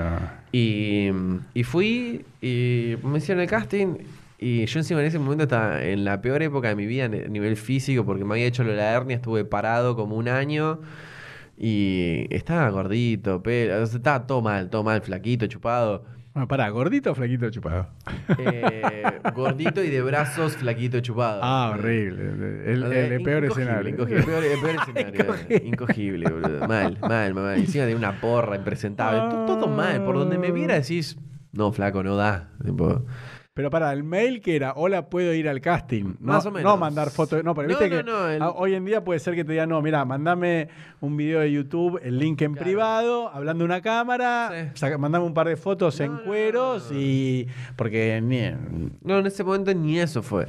no, venite. Sí. Era, hola, ¿puedo ir? Consulta, sí, me dijeron para el casting, qué sé yo. Me dijeron, bueno, estamos haciendo tal día, podés en este horario. Sí, bueno, listo, venite. Fui. Fue una entrevista normal y tipo, lo único que pude zafar, capaz que creo que me ayudó, que les conté que yo estaba sin hacer deporte y bla. Y me dijeron, y a- algo, alguna gracia que Eso, algo. hip hop, ¿qué, qué Yo tenía? le dije, si quieres te puedo hacer un mortal atrás acá, le dije. A ver, y hago un mortal ahí y zafó, y quedó. Le dije, bueno, listo, qué sé yo, bueno, gracias, bla, bla. Por dos meses no supe nada y después me llaman. No, pero para, no, esto ya era la segunda generación. Ya el Yo programa. casting lo hice en la primera generación. Pero ya estaba al aire el programa, ¿o no? El programa estaba arrancando, creo. Pero- O había acabado de arrancar. Ah. Y mm, creo que vi algún que otro video de, porque me, me dijeron, ¿por qué no te mirás algún video en YouTube de lo que es combate? Y miré combate, pero no había combate Argentina en ese momento mucho en YouTube. Y Eso, vi combate, de- Ecuador, de- combate Perú. ¿Quién- ¿Dónde se inventó combate? Eh, combate, el primero fue combate Ecuador. Ah. Después también hay en Guatemala y en Perú. Mm, mira qué Y interesante. van a ver varios más. El de Ecuador ahora terminó. Con, con mi ex estuvimos en combate Ecuador. Estuvo buenísimo. Fue un flash. Estuvimos ahí de intercambio. Yo estuve de intercambio. Está bueno eso. Un, un flash. Ir a conocer otro país por un programa de tele fue, fue increíble. La verdad que, que estuvo muy, muy bueno. Bueno, entonces, pará, Eh, ya ah. estaba eh, en, el, en, en el aire, vamos a ponerle que sí, ya había sí. arrancado, eh, y vos vas al casting y a los dos meses te dicen, Eh, hacete los exámenes, qué sé yo. No, creo que al mes me dicen para hacer los exámenes, qué Mm. sé yo, para, para ya entrar. Y entré en la segunda. Entré en la segunda generación. Eh, me empezó a ir bastante bien. Ahí me pusieron un apodo que a mí no me gusta en particular. ¿Cuál es? El Maradona de combate. ¿por qué? No me gusta Maradona. bueno, pero a Diego lo querés o no? ¿Eh? ¿A Diego Maradona lo- le tenés afecto? No, me, me molesta más como persona. No, no me gusta como persona el chabón. Ah, bueno, por eso, ¿no te gusta? Ok. Él como, como jugador me parece, sí, jugadorazo, la rompió toda. Pero Bueno, pero el halago viene cuando alguien te dice es el Maradona del tenis, el Maradona del combate, es que tenés una habilidad respecto de eh, destreza física, sería en tu caso. No te están diciendo Sí. sos el Maradona del combate, diciendo sos el cocainómano de. No, nada. No, no, no, o sea, sé que no me lo decían por eso, pero Para mí las palabras tienen peso y a mí no me gusta sentirme reflejado con esa persona. Está bien, ¿eh? Yo te Entonces, lo me- digo. Me lo banqué y lo acepté porque sé que fue con una buena intención, eh, lo sé que lo es y entonces por eso lo acepté y lo abrazo. Entonces todo el mundo que me pregunta, lo acepto y digo, tipo, yo no comparto a esa persona. No, no, a mí- a, mí, a mí me pasó con, yo lo digo públicamente, con Nordeltus, con mi hijo, que como íbamos acá en Nordelta, todo, eh, al principio le comentaban, ah, es el hijo de Ricardo Ford, ¿no? Y después nos invitaban a la tele y Mm. yo ponía como condición, viste, que en el, en el Zócalo, Mm. viste, en el, viste lo que te van poniendo cuando vas hablando, le digo, mirá, no podés poner Ford, Ricardo Ford. Nada relacionado con Ricardo Ford, si no, no voy, ¿entendés? Por eso te entiendo, porque yo no, mira, no quiero que lo relacionen con Ford, porque es un personaje distinto, único, viene de YouTube, viene de las redes. No quiero que la gente diga, ah, es Ford, porque después se van a creer que realmente es el hijo, que tiene otro hijo, que es Felipe, que no tiene nada que ver con, con mi hijo, igual tiene la misma edad. Eh, no, Felipe es un año más grande. Pero por eso te entiendo que es válido cuando uno dice, no, mira, no me gusta, no me gusta. Sí, sí, no, no, igual, o sea, lo acepté por eso, digamos, del lado que vino, Mm. vino con buena vibra y con ese halago, porque Mm. me iba bien en los juegos, pero no me gustaba en sí Mm. el apodo apodo. Pero bueno, en los juegos me iba bien. Ah, bueno, y en esa generación me fracturé la rodilla. Eh, Ahí en el programa. ahí en el programa. En vivo, está todo no, grabado. entrenando, entrenando. Me fracturé entrenando. Es más, yo no sabía que me había fracturado, me, me fracturé la rótula. Ah, como del potro, así, ¿no? Eh, la, o sea, La tapita esa. la tapita, sí, lo que se Bueno, fracturó del yo no potro. sabía que me, me dolía un montón, pero no sabía que era fractura. Es más, todo ese día jugué en el programa en vivo, Sí. jugué y me dolía, pero dije, bueno, me duele. Y, y después estuve con todos los médicos, qué sé yo, y me terminaron diciendo que sí, que era una fractura. Así que tuve que salir de esa temporada Hmm. Y en la tercera volví a entrar y después ahí cuarta, quinta, sexta, séptima. Ah, eso, se, se repiten, ¿no? Los, los, los participantes. Algunos sí, otros no. Eh, Eso que depende del Generalmente mantienen 10 o 11 viejos, ponele, y después el resto son todos nuevos. Pues eso, explica para todos y para mí también. O sea, ¿cuántos sí. integrantes son por equipo? Son dos equipos. Sí, son dos equipos, arrancaban siendo creo que 12 contra 12 en Sí. general, eh, y van quedando uno eliminado por semana hasta la final que son 3 contra 3. Pero quedan eliminados porque vos perdés contra. O vos no. eh, uno No sé, de- día lunes gana el equipo rojo, el verde Sí. tiene que nominar a uno. Día martes gana el equipo rojo otra vez, el verde tiene que nominar a uno. Día miércoles el verde ganó, el rojo nomina. Y el Ah. viernes jugaban entre los nominados. Ahí está. Entonces, entre los nominados, uno se salvaba por juegos, dos se salvaban por tele, uno se salvaba por Está teléfono bueno, y otro por filas. Era como una cosa así. y, y así iban quedando eliminados uno por semana hasta que, bueno, llegaba la final, 3 contra 3. eh, podían haber traspasos, ponerle si quedaron tres eliminados de un equipo, bueno, se traspasa uno para que sea como equiparado más la Está cantidad de personas.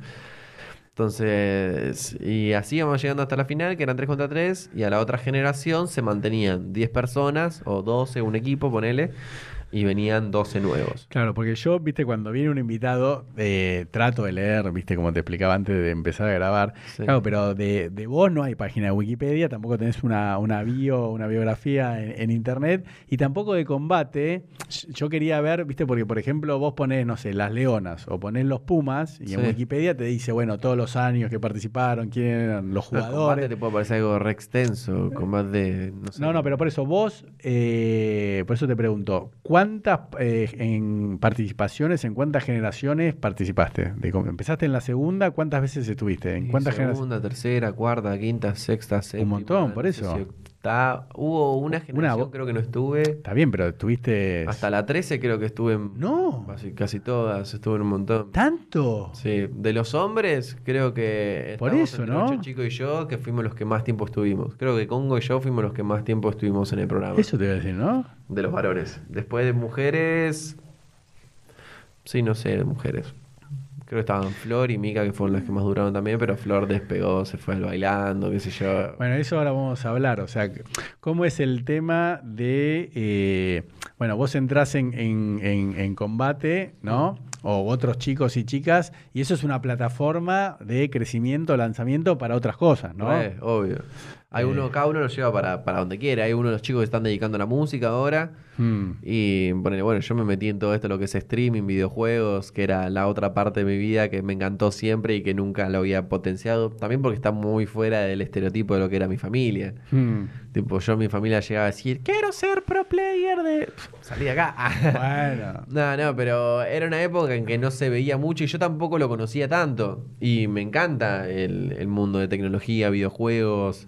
Entonces, poder empezar a ir a eventos. Bueno, hoy por hoy me, me sponsorea HyperX, que, que dentro del mundo de los videojuegos es una de las mejores marcas. Y Sí, pues yo me confundí. Cuando veo tu, tu perfil de Instagram, digo, ¿pero cómo? ¿Este es un streamer? ¿Qué hace este ¿Qué pibe? hace este Digo, ¿qué? Hay, hay dos que se llaman igual. Digo, no, no puede ser. No entendía. Porque tu perfil de Instagram no tiene nada que ver con el de combate. Eh, mi perfil de Instagram trato de ahora... Tuve que ir muy atrás para empezar a ver cosas de combate. Porque yo dudaba, digo, Es ¿está que hace bien? un montón que tampoco estoy en combate. ¿eh? La última generación que quise estar, eh, ya estaba trabajando con HyperX y mm, por un tema de contratos eh, me dieron, tipo, tenía que elegir o darles el 50% de lo que me estaba quedando con HyperX o, No. o, o Ah. no quedarme en el programa. Ya. Y estaba con esa marca y con otra más y dije, mirá, si yo me quedo, me termino pagando más que el sueldo.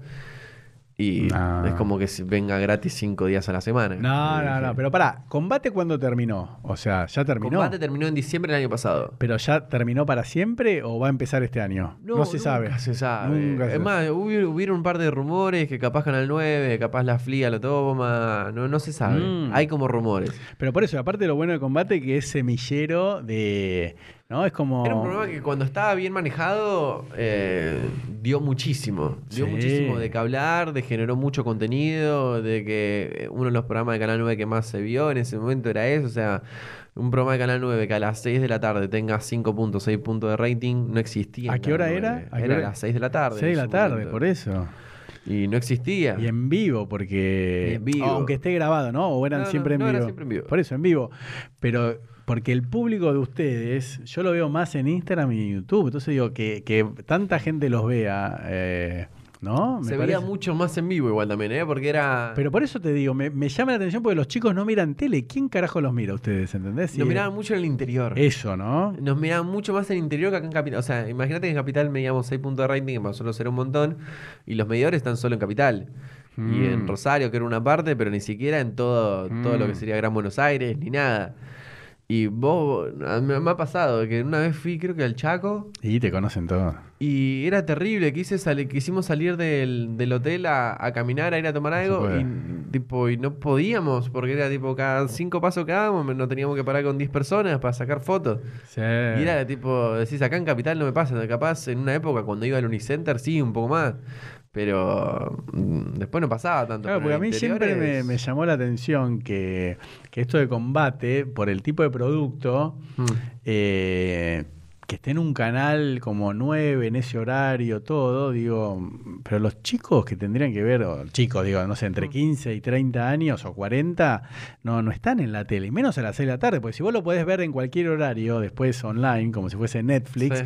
bueno, es otra cosa, pero en vivo. Pero está bueno porque los pibes volvían del colegio y tenían eso para mirar, Mm. para merendar. Tipo, llegaste del colegio, qué sé yo, te sentaste a merendar y nos miran también muchas abuelas, muchas Sí, mamás, no, es eso ni hablar.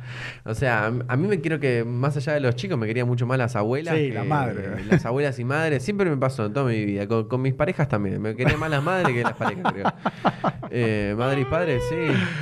Sí, pero, pero, pero escúchame, y ¿sabes lo que me gusta del programa ese? Que, ven, eh, que vende, que eh, transmite salud. Porque eh, los chicos y las chicas son todos un montón de profesorados, ¿no? O sea, todos con habilidades, ¿no? No, pero tenían que tener habilidades eh, físicas. Porque yo...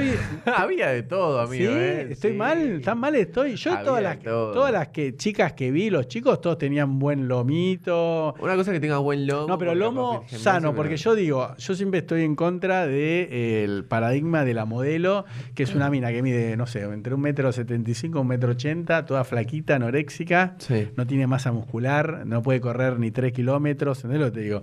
Y yo en combate veo chicas y chicos que para mí como que irradian eh, salud, energía, porque se cuelgan, se suben, se bajan, o, o estoy tan Hay, equivocado. hay todo, hay todo, porque los que éramos como los más competitivos y los que por ahí mejor nos iban a nivel de juegos, Somos Sí. lo mismo que tenemos el cuerpo hecho mierda por sobrecarga de deporte. No, está bien, pero no sé si me entendés. Son gente que tiene destrezas físicas y las chicas, por ejemplo, a mí... Hay pibas que no se podían subir un trapecio, ¿eh? ¿No? Que tenían que pasar un trapecio a otro y no podían. Ah, eso nunca lo...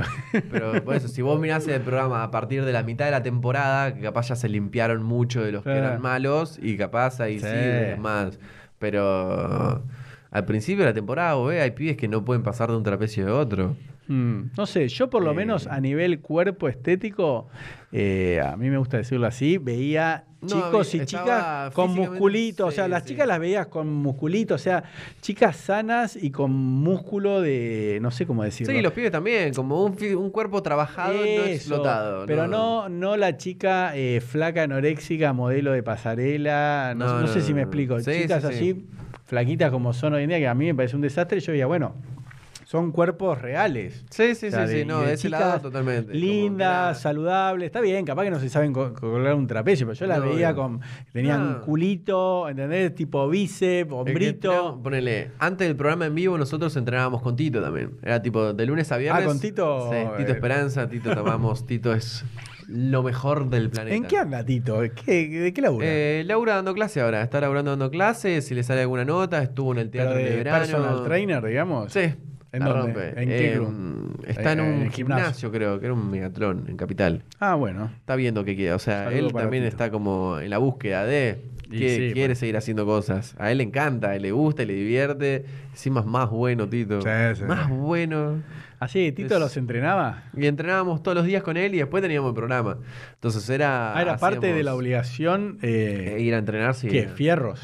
Eh, hacía como un entrenamiento medio funcional. Ah, mira qué bueno. Entonces teníamos un día también capaz que era un poco más de sobrecarga, ponerle el lunes, nos Mm. matábamos, hacíamos mucho físico, martes era más de transferencia, Mm. en vez de hacer tanto peso hacíamos más cosas de velocidad o coordinación. Ah, re bien. No, no, estaba muy bien, entonces como entrenábamos de lunes a viernes y el físico lo terminé sacando, quieras o no. Entonces te obligaba a, con que entrenes un par de días a la semana, el físico lo tenés. Bueno, entonces para, entras ahí a, A combate. a- al, al- al casting, a combate, tuviste un montón de generaciones. Bueno, Sí. contame cómo es tu primer experiencia con la fama. O sea, ¿cómo te, cómo te cambia o no la vida cuando te haces famoso desde... Mira, te lo digo así bien básico. Sí. Desde manejar la fama de que te pidan una foto, que antes nadie te pedía una foto en un shopping, estás en la calle o no sé qué, a ir a, a bailar o ir a un lugar y ganar minas por famoso. Porque yo siempre, yo tengo una frase... No, no, no, eh, a ver, quiero que hablemos de eso, ¿entendés? Porque yo digo que, que, viste que hay una frase que dice eh, billetera mata galán, yo digo, no, el, el- el que le gana al galán y a la billetera es la fama, ¿entendés lo que te digo? Vos tenés un pibe que es más famoso que otro, pero el, eh, para mí el famoso le gana al que es más lindo o al que tiene más plata. Yo, yo, yo creo así, porque las minas les seduce más eso, de alguna manera. Sí, Entonces, el reconocimiento. El Sí, el reconocimiento. Éxito. ¿Cómo fue? A ver, la fama, contame, ¿cómo, cómo fue tu... Em, ¿Se te subió a la cabeza? ¿No se te subió? no sé, por suerte cero. Como que en ese sentido nunca me sen- nunca me sentí más que nadie en mi vida en ningún aspecto. Entonces, esto no, no me iba a hacer sentirme más que nadie tampoco. Eh, sí fue un flash la primera vez que te piden un autógrafo, una Ah, firma, algo bueno. así. No sé, es, es muy extraño porque de repente te empezás a dar cuenta que sos un referente para personas. Sí. Entonces ahí también te empezás a cuidar un montón y empezás a ver las cosas de otro lado. Eh, yo ahí empecé a destapar más mi lado docente en algunas cosas, entonces era como siempre tratando de promover buenas cosas. Uno se equivoca, uno es un ser humano también. también Pero ¿desde dónde lo tratabas de promover? No entiendo. Desde todos los días en el programa tratar de, de, digamos, de siendo yo mismo, promover como buenos valores, tipo el... Tipo, yo quiero ganar, pero no te voy a pisar la cabeza a vos para ganar, ¿entendés? Ah, si, si tengo que ganar, quiero que sea de buena fe, buena Mm. ley y... Buenísimo. ¿Qué onda? Em, pero es un flash, que el que te piden autógrafo, que te paren en la calle. Que, Bueno, autógrafo que no piden más, te piden una selfie, digamos. No, no, también te piden. Ah, sí, ¿eh? Sí, se a mí, yo, te hablo porque- a mí cuando un chico me pide eh, por el ser el padre de Nordelto, me pide un autógrafo, le digo, no, yo autógrafo no te voy a firmar, hacelo vos en tu casa, le digo, sacate una foto, porque para mí el autógrafo es esa- Para era- mí tiene mucho más valor una foto, porque tipo, estuviste ahí, lo tenés ahí. Pero hay gente que le guste también, porque yo... es raro. Una, una cosa, un- lo más loco que me pasó. A ver, fan, contame. Que yo suelo escribir con amor de payo y una carita contenta. Y lo suelo escribir a veces medio rápido, por ahí medio sale con letra desprolija. Y una piba se lo tatuó. Se lo tatuó en el brazo. Con amor de payo. Y la carita contenta. Nah. Sí, boludo. Subilo a Instagram. ¿Dónde está esa foto? Eh, estuvo, estuvo. También se han tatuado Payo Rodríguez. esas no. cosas así, ¿Qué flash. piensa esa gente? ¿Está loca? Eh, yo lo tomo también como que capaz. eh, si estaban transitando algún momento de su vida que les fue doloroso o que mm, lo que les haya pasado y pudieron encontrar en mí un refugio Mm. para poder superar eso, eh, lo banco. Porque no me siento una mala influencia para la gente, no me siento tener energía negativa para con la gente. Entonces, si me tomaste como un referente y te pudo ayudar en algo en tu vida que te marcó y por eso hiciste tatuártelo, te van. Es como, no sé, yo me tatúo una manzana porque el día Ah, eso. que- ¿Vos estás tatuado en algún Sí, lugar? tengo un montón de tatuajes. Ah, pero no Tengo tenés, eh, a ver. Acá esto, acá tengo animes. Ah, para, levantá un poquito más para que te tome Tengo, perdón. A ver, sí. Acá Uno. tengo tatuados los animes, acá disfrutar, tengo una frase de Gandhi acá, tengo otro tatuaje acá, tengo en el homóplato, tengo en el tobillo. Ah, bueno, pero no tenés cuello, nuca, cara, te falta todavía. ¿eh? Todavía me falta, todavía, todavía tengo algunos Mano, lugares acá, libres. acá te falta un. Mano, por ahí con la mano en algún momento me da. Mano me o, gusta. o eh. acá, ¿viste? Acá, ponerle Los papá, dedos, sí, mamá. adentro. Eh, no, pero bueno, yo no me tatuaría nombres porque no soy fan de tatuarme nombres, pero sí cosas que me representen a otras cosas, tipo algún momento o alguna persona. ¿A qué edad te algo. hiciste el primer tatuaje? Primer tatuaje a los 18, recién cumplidos. Eh, Mm, bastante grande No me para- dejaban hacerme tatuajes, no se podía. Era bajo mi techo y mis reglas, que está perfecto. Eh, mi viejo me dijo, a partir de los 18, si vos te querés tatuar, aunque no me gusta, qué sé yo, bla, bla, bla, te lo puedes hacer. y me tatué. Mi viejo estaba de viaje ¿Y qué encima. te tatuaste ahí? Eh, me tatué amor en el tobillo. Ah, chiquita. Eh, sí, está en- es una letra china que, simbol- que significa amor. ¿Y tus hermanas ya estaban tatuadas alguna o no? No. Creo que una sola se tatuó y no me acuerdo si fue antes o más o menos por ahí. Es la única que tiene un tatuaje, es la única que tiene tatuaje y tiene uno solo. Y después yo, bueno, que ya me vengo haciendo varios. Bueno, pero eh, volviendo al, a cómo manejaste la fama, entonces, bueno, tenés Mm. estas anécdotas. Dos personas se tatuaron Payo Rodríguez. Una, ahí, ahí tenés un poquito de agua, tío. una persona Payo Rodríguez, otra lo de con cariño, con amor de Payo. Impresionante. Mi firma. Eh, otra persona se tatuó un panda, porque yo ahora mi mascota es un panda, tipo mi mascot, mi logo. Ah. Además, estoy registrando mi marca, así que. Ah, Ojo. Mm. Tenés que registrar la clase 41. O 25 que es ropa. Creo que es el 25. Bueno, pero 41 también. 41 no sé cuál es.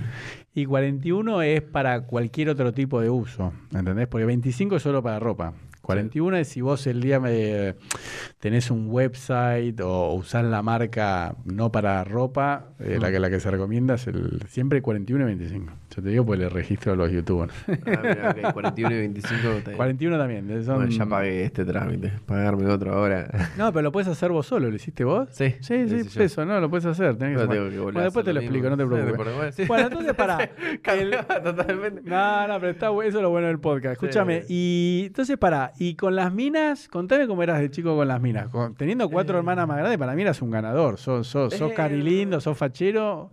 O sea, ¿cómo fue tu vida en relación con las minas? Yo, por ejemplo, lo digo para romper el hielo. Yo toda la vida, eh, de chiquito era lindo, era facherito, y Mm. siempre me, me fue bien con las minas de chico. Y para mí, eso así como el deporte, te forma. Porque viste que hay pibes que tienen unos mambos porque o de chico eran muy gordos, o eran feos, o no sé qué. Eh. Yo siempre con las minas me fue bien y eso me marcó porque soy agrandado. ¿Entendés lo que te digo, no? Porque siempre eso te da confianza en la vida. Entonces, vos con las minas, siempre fuiste ganador, me imagino, ¿o no? Em, no me considero que haya siempre sido ganador. Como no del lado que yo quería, ponele. Eh, como capaz sí se me daba para, para chapar o para, para Mm. estar con alguna chica o algo. Pero em, como que nunca me, nunca me duraba. Como capaz no sentía que se engancharan tanto conmigo, yo engancharme tanto con la otra persona. Mm. Entonces, sí capaz algo físico, superficial, Mm. ganaba, pero no, no lo siento, hoy por hoy en día, no siento que haya sido tan importante realmente como... O sea, sí me ayudó, o sea, sí es parte de lo que soy hoy, porque Mm. todo lo que hicimos nos trae a hoy estar sentados acá en Obvio. la mesa, pero no siento, haber- no creo haberme no me siento un ganador por las cosas que hice. No, pero tenés eh, au- eh, una autoestima, digamos, respecto a las mujeres bien. Digamos. Por Eh, ejemplo, yo tengo una pregunta en concreto. ¿A qué edad te apretaste beso de lengua a una chica? Mi primer beso fue a los 13 años. Por eso, súper temprano. Estamos hablando de un piquito, te la apretaste. Sí, ¿Te sí. la chapaste? Sí. Y después mi, mi debut, Sí. digamos, sexual fue a los 17. Bueno, Más grande. pero fue con una novia, ¿con quién fue? ¿Con una amiga? No, fue... Sin decir nombres, sin No, nada. no, no, fue más de despecho porque la pía a la que yo estaba enganchado fue después de varios, o sea, por entrar de profesorado. Yo estaba muy enganchado a una chica y la pía me termina... mm, Me voy a Bariloche estando enganchado con la piba, qué sé yo, bla. Volvemos a Bariloche porque ella no había ido, ella era más grande. Mm. Y me, ter- me termina diciendo tu sé para pasar el tiempo. Y ni siquiera habíamos garchado, nada. Era como. Qué cruel, pero ¿cuánto tiempo habían salido? Y eh, nos veíamos, o sea, ni siquiera era que salíamos, nos veíamos algunas Mm. veces, yo me iba a dormir a la casa, dorm- pero nada. Pero, pero ¿cuánto tiempo salieron?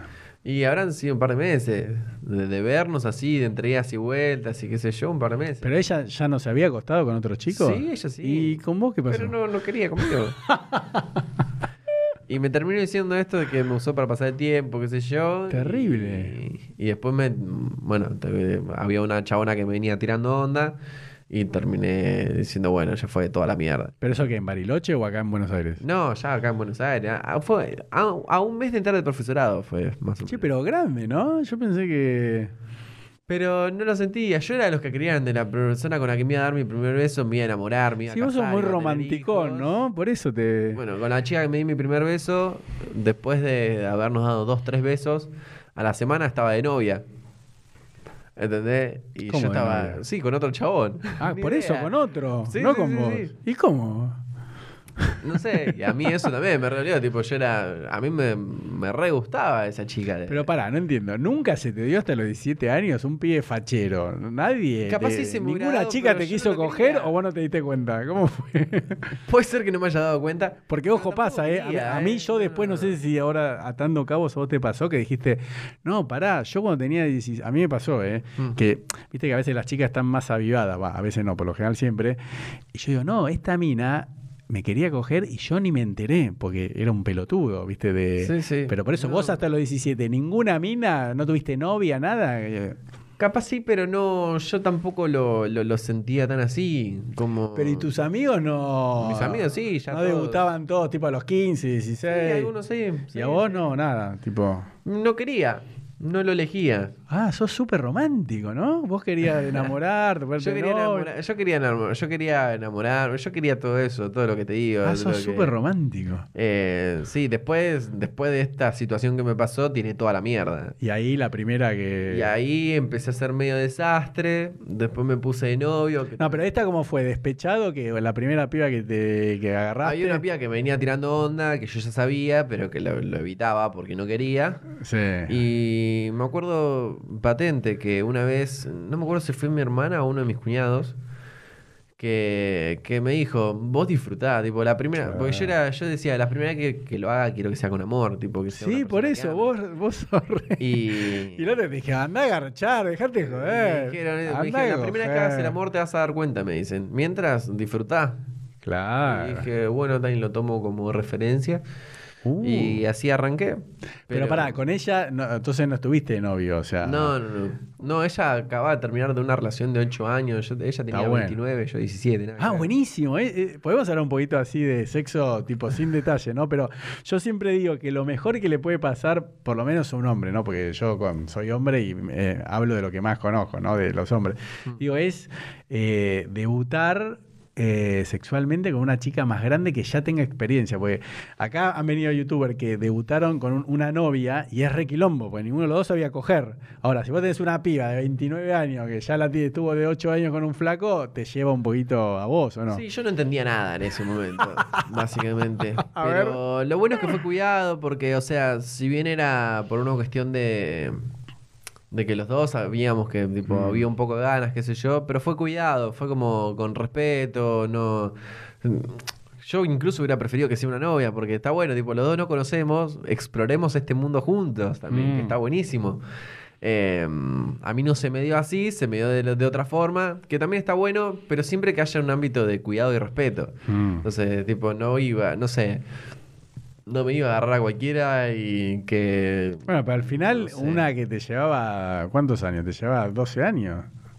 Sí, me cuidó, era como una madre. Por eso, estaba- no, pero estuvo bueno. ¿Y la Eh, pasaste bien o no? ¿Cómo fue la primera vez? Sí, no, es que no te lo sabría porque no conocía nada antes tampoco. No, está bien, pero ¿la pasaste bien o no? Porque hay casos que, bueno, acá han contado. Porque No, eso se lo pregunto No, más a. sí, bien. Viste, hay algunos que la pasan mal. Yo, por ejemplo, no, no la pasé bien la primera vez. Entonces. No, yo la pasé bien.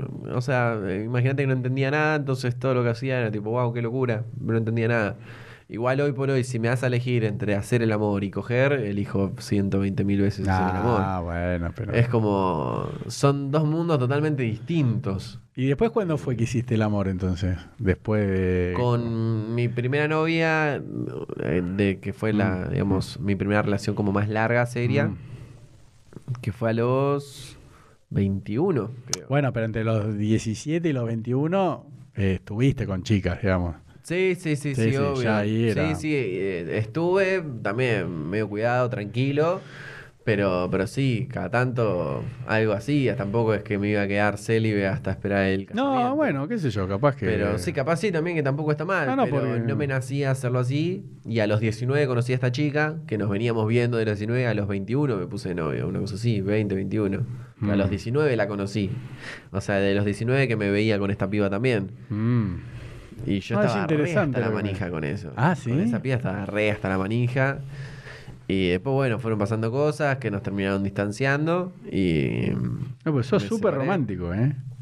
Soy un boludo. Ah, no, No, pero qué te sé digo, yo, viste, no yo sé. te dije al principio, vos tenés una sensibilidad especial por haberte criado con cuatro hermanas, o, Sí. o porque, o porque sí, no sé, o tal vez tus hermanos no tienen nada que ver, Eh, capaz- pero no, no, es, no es lo común. Hoy en día, viste, los hombres se diciendo, no, andá, agarchate todas las minas, eh, estate con todas las que puedas.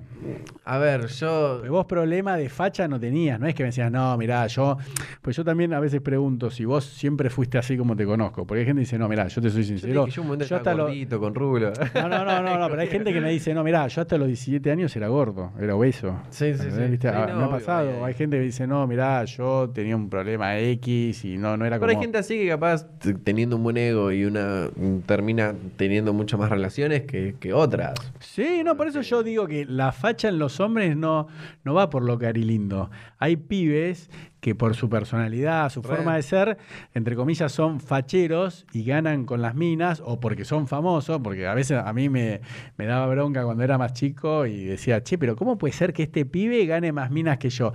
Y tenía otras virtudes que las minas se recopan, y yo decía, y lo digo sin vergüenza, decía, pero yo soy 10 veces más lindo que este pibe, pero ese pibe ganaba más minas que yo, y yo me rompía la cabeza diciendo, ¿por qué gana minas y yo no? Si yo, yo- es una cuestión de personalidad, actitud. ¿Viste? Bueno, eso es lo bueno de los hombres que, no sé, también, de vuelta, es una opinión mía, que eh, el ser fachero en un hombre no requiere este- eh, estrictamente la parte eh, física o estética. Pero porque la mujer es menos superficial que nosotros. Exacto, por eso te digo, es una ventaja para los hombres porque no, no tenés que ser... eh, el hombre como que le, le gusta, eh, viste que, bueno, eso no lo digo yo, el hombre es más visual, le gusta teta, culo, que esté buena, que esté así, y es más básico, la mujer no. Sí, puede ser. Sí, puede ser, qué sé yo. A mí por ahí me pasa también que me gusta más, capaz, la personalidad que otra cosa. Entonces, a mí sí me, me llama la atención tu personalidad. eh, te termino eligiendo por ahí por, por eso más que por una cuestión solamente A full. Eh, qué sé yo, por ese lado, no sé. tomo, sí. Bueno, entonces vos digamos que cuando eh, tenés esta fama, no, no es que... No le saqué el provecho que le Claro, porque como te decía, hay, hay, hay pibes que capaz que no, no tenían tanto levante o tanto acceso a minas y, y tienen la fama y, y están- yo igual le dicen todas, más hoy con las redes, con Instagram, con Facebook, te escriben las pibas que están zarpaditas y vos le decís venite y la piba con tal de acostarse con uno de combate, las tenés ahí en bandeja. Igual también imagínate que yo entré a combate y a los cuatro meses, o sea, entré a combate, me separé de la que fue mi Sí. novia, ahí sí por ahí desbarranqué un toque. Eh, y después a los al toque entró Viana al programa, que fue después mi otra novia. Eso y, te iba a decir, ¿y con Bian cuánto tiempo estuviste? Y con Viana estuvimos tres años de novios. Justo todo el tiempo... Combate, todo combate casi. ¿Y no había celos, no se mataban? No, no, por suerte dentro de todo, o sea, eh, no- nos tratábamos súper bien, éramos súper cuidadosos, los dos nos conocimos como en ese ambiente y... mm, ¿Sos celoso vos? En general. em, depen- depende. A ver. No suelo ser celoso en la general, sí capaz si es alguna personalidad o algo de una persona que me haya molestado lo que hizo. Por parte del hombre que se la encaró Sí, sí, mal. sí. y- Sí, o que, no, no me molesta que se la encare, porque se la van a encarar, porque Ah, por eso, está cuando estás con una chica normal, linda, te la tenés que bancar. eh, si no, no buscate Me molesta si me, si me trataste de tomar de pelotudo. del hombre. De- Claro, si el chabón se me hizo el copado, no sé, estábamos en la fiesta de cumpleaños y se le tiró y no te vengas a mí a hacerme el copado. ¿Cómo Porque- se le tiró? ¿Se la encaró? Sí, no importa. Poné, no importa. No, no, no, sin nombre, pero digo. El chabón sí. ¿Tan zarpado? Se le tiró. eh, Estando vos ahí en el mismo lugar. No, no, no lo vi yo, yo no lo vi. No, ya sé, pero Lo olfateaba, pero no lo vi. Pero el chabón venía, se me hacía el copado, de buena onda, me abrazaba, ¿viste? Sí, no te conozco uno. eh, sé que es, mm, eh, digamos, sos amigo de, de la hermana de ella, qué sé yo. No te conozco, me tirás buena onda, bien, pero algo raro hay. Y después me enteré que se le terminó tirando. Entonces, No. de esas cosas, tipo, sí, tipo, si te llegás a seguir hablando bien con él o de- y me incomoda, porque el chabón me trató de pelotudo a mí. A mí. eh, Eso es lo que. En, en esas cosas, sí, cuando siento que me, me faltan el respeto entre Claro, yo te digo dos opiniones. Una respecto de cómo, a mí me parece que el tema de los celos, por lo general, es cómo lo, eh, por ejemplo, en el caso de Bianca, ¿no? Si viene un flaco que vos te das cuenta que se le tiró, o, que, o que se la está encarando y le viene haciendo un laburito porque le escribe por Instagram, porque le escribe por WhatsApp, y vos te das cuenta que como hombre, que el pibe, y, y Bianca dice, no, pero es recopado. Entonces yo a veces creo que los celos pasan cuando la, la persona, tu novia en, en este caso, eh, no le corta el rostro o, o- o no le da más cabida. Porque decís, che, bien, pará, Mm. si sos mi novia, ¿por qué le das cabida Depende a de este cómo, pero ponele. Mientras estábamos separados, eh, si a ella se le tiró un chabón, Ah, está todo ok. Y yo al chabón lo conozco, y capaz está todo. O sea. te la tenés que bancar. No, obvio, pero digamos. Estás que- separado, por más que, eh, que hubo conviar un momento que nos separamos tres meses. Y en ese tiempo se le tiró, se le tiraron amigos incluso. tuyos. Amigos míos, sí, Sí. pibes que conocía y, y está todo bien y con ellos no estoy enojado ni en pedo, No, ¿entendés? son- Y, tipo, y no voy a estar celoso tampoco de eso, por más que yo sé que ella alguno capaz les hubiera dado o capaz alguno, le- no sé, no importa, pero Mm. como si encima, si me caes bien, no me molesta. Tipo, si vos me decís, tengo que elegir, algo- si tuviera que elegir que, que ella esté con algún amigo o con alguna persona que no conozco, prefiero sí. que esté con un amigo. Está bien. Porque la va a cuidar, porque sé que el chabón es buen tipo, porque la va a respetar, porque ella lo va a respetar. Entonces, si tengo que elegir una persona para mi ex, prefiero que sea alguien que yo sepa que la vaya a cuidar. No, pero mientras estás de novio, no. O sea, nada. Vos, por ejemplo, ¿qué política tenés respecto del celular? ¿No? Tenían celular con clave, sin clave, eh, se re- Viste que hay algunas parejas que dicen, no, mira, si vos querés... No, no, pero viste que te dicen, mira, yo te dejo acá el celu, sin clave, si querés revisarlo, mirame el Instagram, mirame el WhatsApp, mirame el Facebook, o lo tenías con clave, por ejemplo. O no te interesa, viste que hay algunos que dicen, no, a ver, pasame el teléfono, ¿entendés lo que te digo? O sea, ¿vos, vos qué política tenías con claves de celular, por ejemplo? Eh, yo lo tengo bloqueado, por más que nada por una cuestión de que si me lo roban. O- ok. Eh, pero ella sabía la clave. Eh, Mm. es una ah, pero, no, no, pero eso te iba a decir, si sabía o no la clave. No, sí, sí, sabe, sabe, sabe. Eh, Como que no.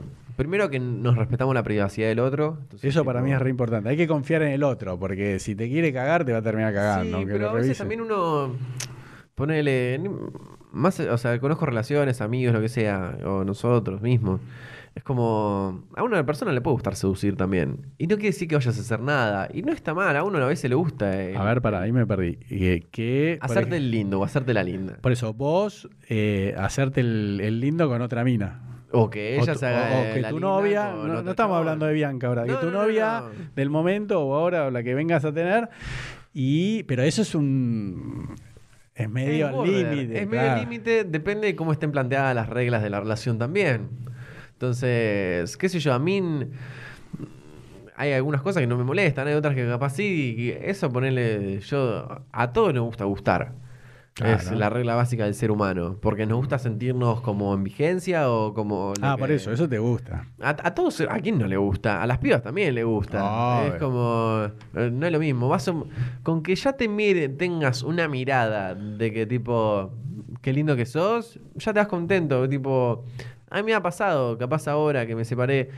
Capaz no, no, no formalizo, no hago nada, pero con que me mires como diciendo, ¿te entraría? Estoy contento, porque me hace, es como un mimo Sí, al alma. un está bien, pero yo lo que digo es, si uno está en pareja y estás enamorado o estás copado Mm. o estás bien con la pareja que está, y viene un flaco eh, que acá han contado, chicas eh, que son Instagramers, viste que te encaran de jugadores de fútbol, actores, actrices, sí, con 20 hijos, no les importa nada.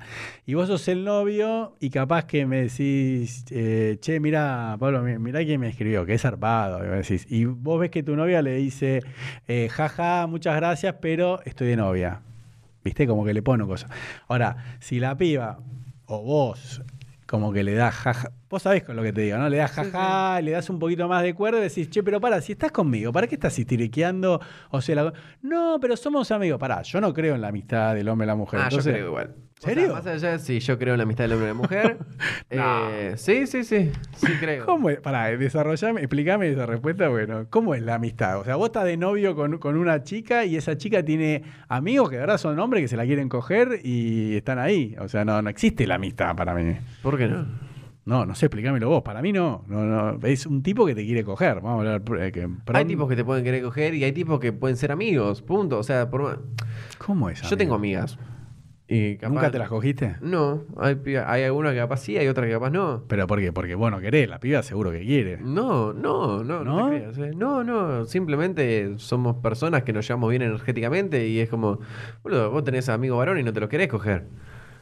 Sí, pero con las mujeres no. Nunca. O sea, debo ser ¿A vos te pasa que retrógrado. ¿Te querés coger a todas las mujeres No, que te no, cruzás? no, eh, no, no, pero no creo, yo digo siempre en, en- en hombres y mujeres o las personas que le gusta el mismo sexo, o sea, no, no- no- no tengo ningún problema con eso, eh, siempre hay uno que debe querer, porque si no es muy difícil, porque vos imagínate, sos amigo, le contás cosas, todo, y bueno, a la vez, qué sé yo, le querés dar un beso y después te querés terminar acostando, pero yo no creo en la amistad entre personas que ya sean del sexo opuesto del mismo sexo, si son gays, que siempre tiene que haber uno de los dos que tenga una atracción, porque si no es muy difícil. O sea, yo nunca tuve una amiga mujer, la verdad, jamás en mi vida. Y si la tuve, se, me terminé acostando y me di cuenta que no, no era amiga o ella no sentía, no, no- me consideraba un amigo. Eh, que capaz que te reconozco, que tuviste con una chica, eh, te acostaste, tenés buena onda, pero la chica ya se pone de novio y decís, no da, para seguir escribiéndole, que me cuente algo, porque yo sí creo, y, y eso que vos sos romántico, eh, tal vez me das la razón, que cuando uno tiene una pareja, los temas los tenés que hablar con vos, ¿entendés? O sea, imagínate eh, tu novia te diga, no, bueno, esto lo estoy hablando con mi amigo Juan. Y decís, bueno, ha- hay algo que nos está faltando, que no podamos hablar o que En tenga... cuanto a lo hablar, sí, obvio. Igual hay veces que uno también en una relación hay cosas que no se siente apto y no quiere charlar con la Mm. persona que tenés la relación. Y tampoco Mm. estaría mal.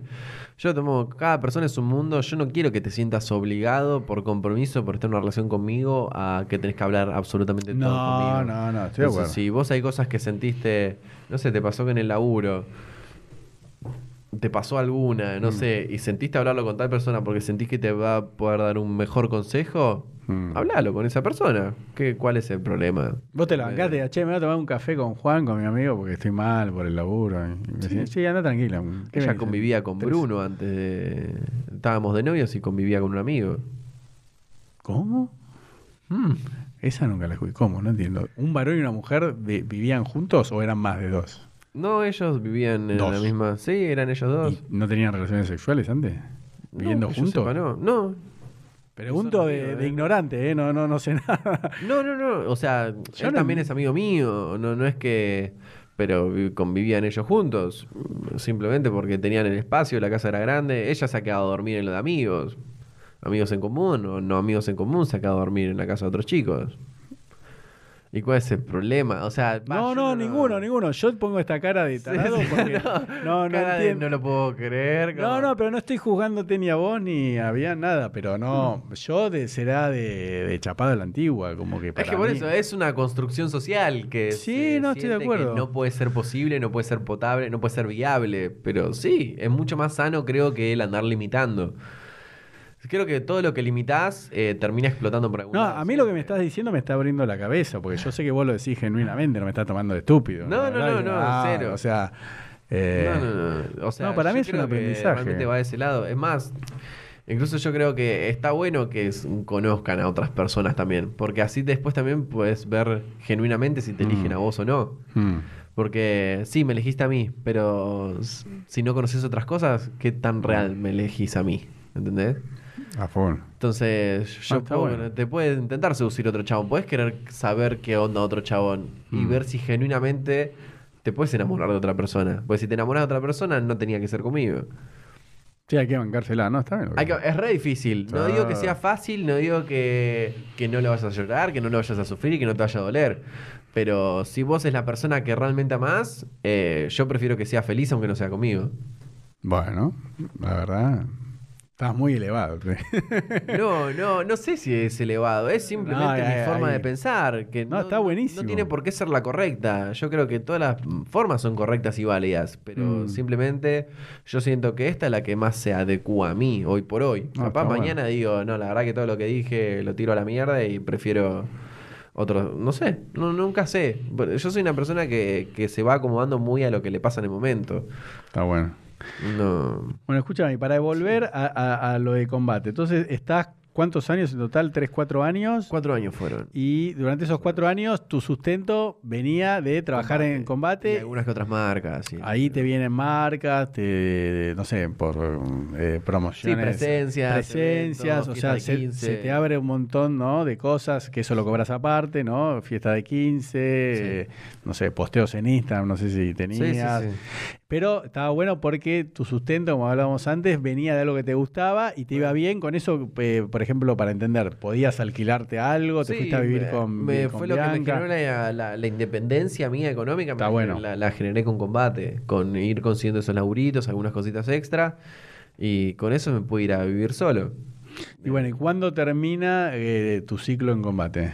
En diciembre del año pasado Ah, estuve justo un este. mes- O sea, en diciembre terminó. Ponele que la temporada habría arrancado. Pero en- estuviste desde... Claro, ¿cuándo arrancó? Ah, por eso, porque arrancan raro, ¿no? O sí, sea, son cada temporada durante 3 y 4 meses. por eso, entonces vos estuviste desde agosto en la última temporada. Eh, hice un mes en agosto y renuncié por esto de lo que te decía de las marcas. Eh, y después nunca, o sea, me habían llamado para volver y no, no quise volver, o sea, prefiero no volver bajo Ah, ¿ya está? normas. Sí, no, no, en ese momento decía no volver. Ahora sí, ahora vuelve a existir el programa. Eso, ¿va, va a estar este año o no sabes? No, no tengo ni idea. Pero si llegara a volver a estar el programa y me llegan a decir de volver y se puede llegar a acomodar algo, de una, a mí me encantaba, yo re disfrutaba el programa. Por eso, porque hoy en día, ya, ya llegamos al presente, o sea, eh, ¿cómo es tu día, tu semana? O sea, ¿qué estás dedicado hoy en día? Fue combate, ya terminó de Sí. diciembre, estamos en casi junio, pasaron seis meses. Hoy a full me estoy dedicando a lo que es eh, mirar cerca, nah, eh, a lo que es Twitch. eh, me quiero meter mucho ahí. Estuve hablando con varias marcas también. hice un evento la otra vez en el Baires eSports Center con algunos streamers amigos. Ah, lo vi el posteo. Eh, estamos, me quiero meter mucho en este mundo que me encanta. El mundo. Pero streamer, ¿de, de qué juegos? Y yo juego mucho PUB y LOL. Mm. Es lo que más juego. Pero después juego de todo un poco. No, O no, sea, no y vos querés ganar plata a través de la gente que te está viendo, que Twitch te paga por la cantidad de gente que te ve, el A mí tiempo. yo lo que quiero es, me encantaría empezar a meterme en lo que sería el lado de conducción y más que nada ir a eventos. Me gusta más eh, en lo físico también con otra persona. Me encanta Twitch, lo re disfruto, me divierto. ¿Pero con eso estás ganando plata hoy en día o no? Eh, poco. No, poco. no, no, por, no Por eso, por, por ahí. Eh, lo, por lo que gano plata es por Instagram, por mi Instagram yo. por eso, hoy en día, ¿de qué vivís? O De sea, Instagram. De Instagram. Mirá Hoy que- en día vivo de Instagram, sí. ¿A través de qué? ¿De historias, de posteos? de lo que vayan surgiendo con las marcas. Eh, ponele ahora también cerramos un contrato con Gillette, cerramos con Gillette, que son un par de meses, un par de acciones. Después salen, no sé, algunas cosas, no sé, la otra fue el hot sale, hicimos cosas por el hot sale.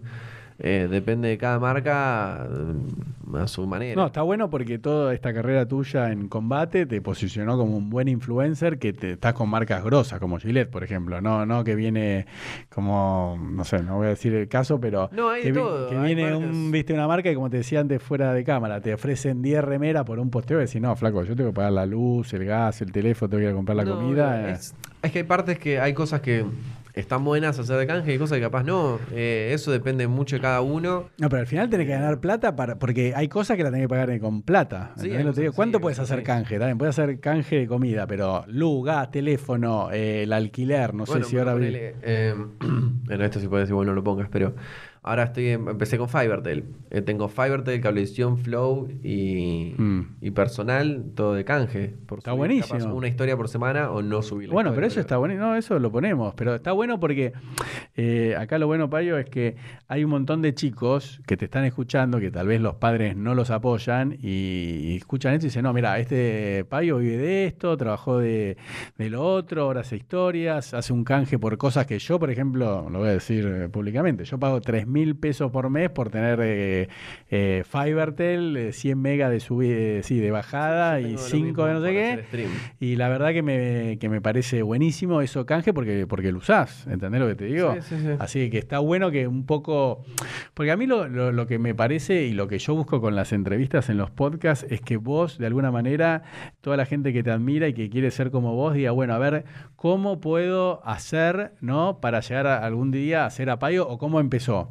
Entonces, tipo título de diario, para ser miembro de combate, hoy en día son castings abiertos, ¿no? Hay una Sí. página que uno se va y se mete. No, Sí, no es sí. como tu No, época que... Vas ahí físicamente y te metes. O sea, entonces si alguien nos está escuchando bien diciendo, chicos, ¿quieren ser de combate?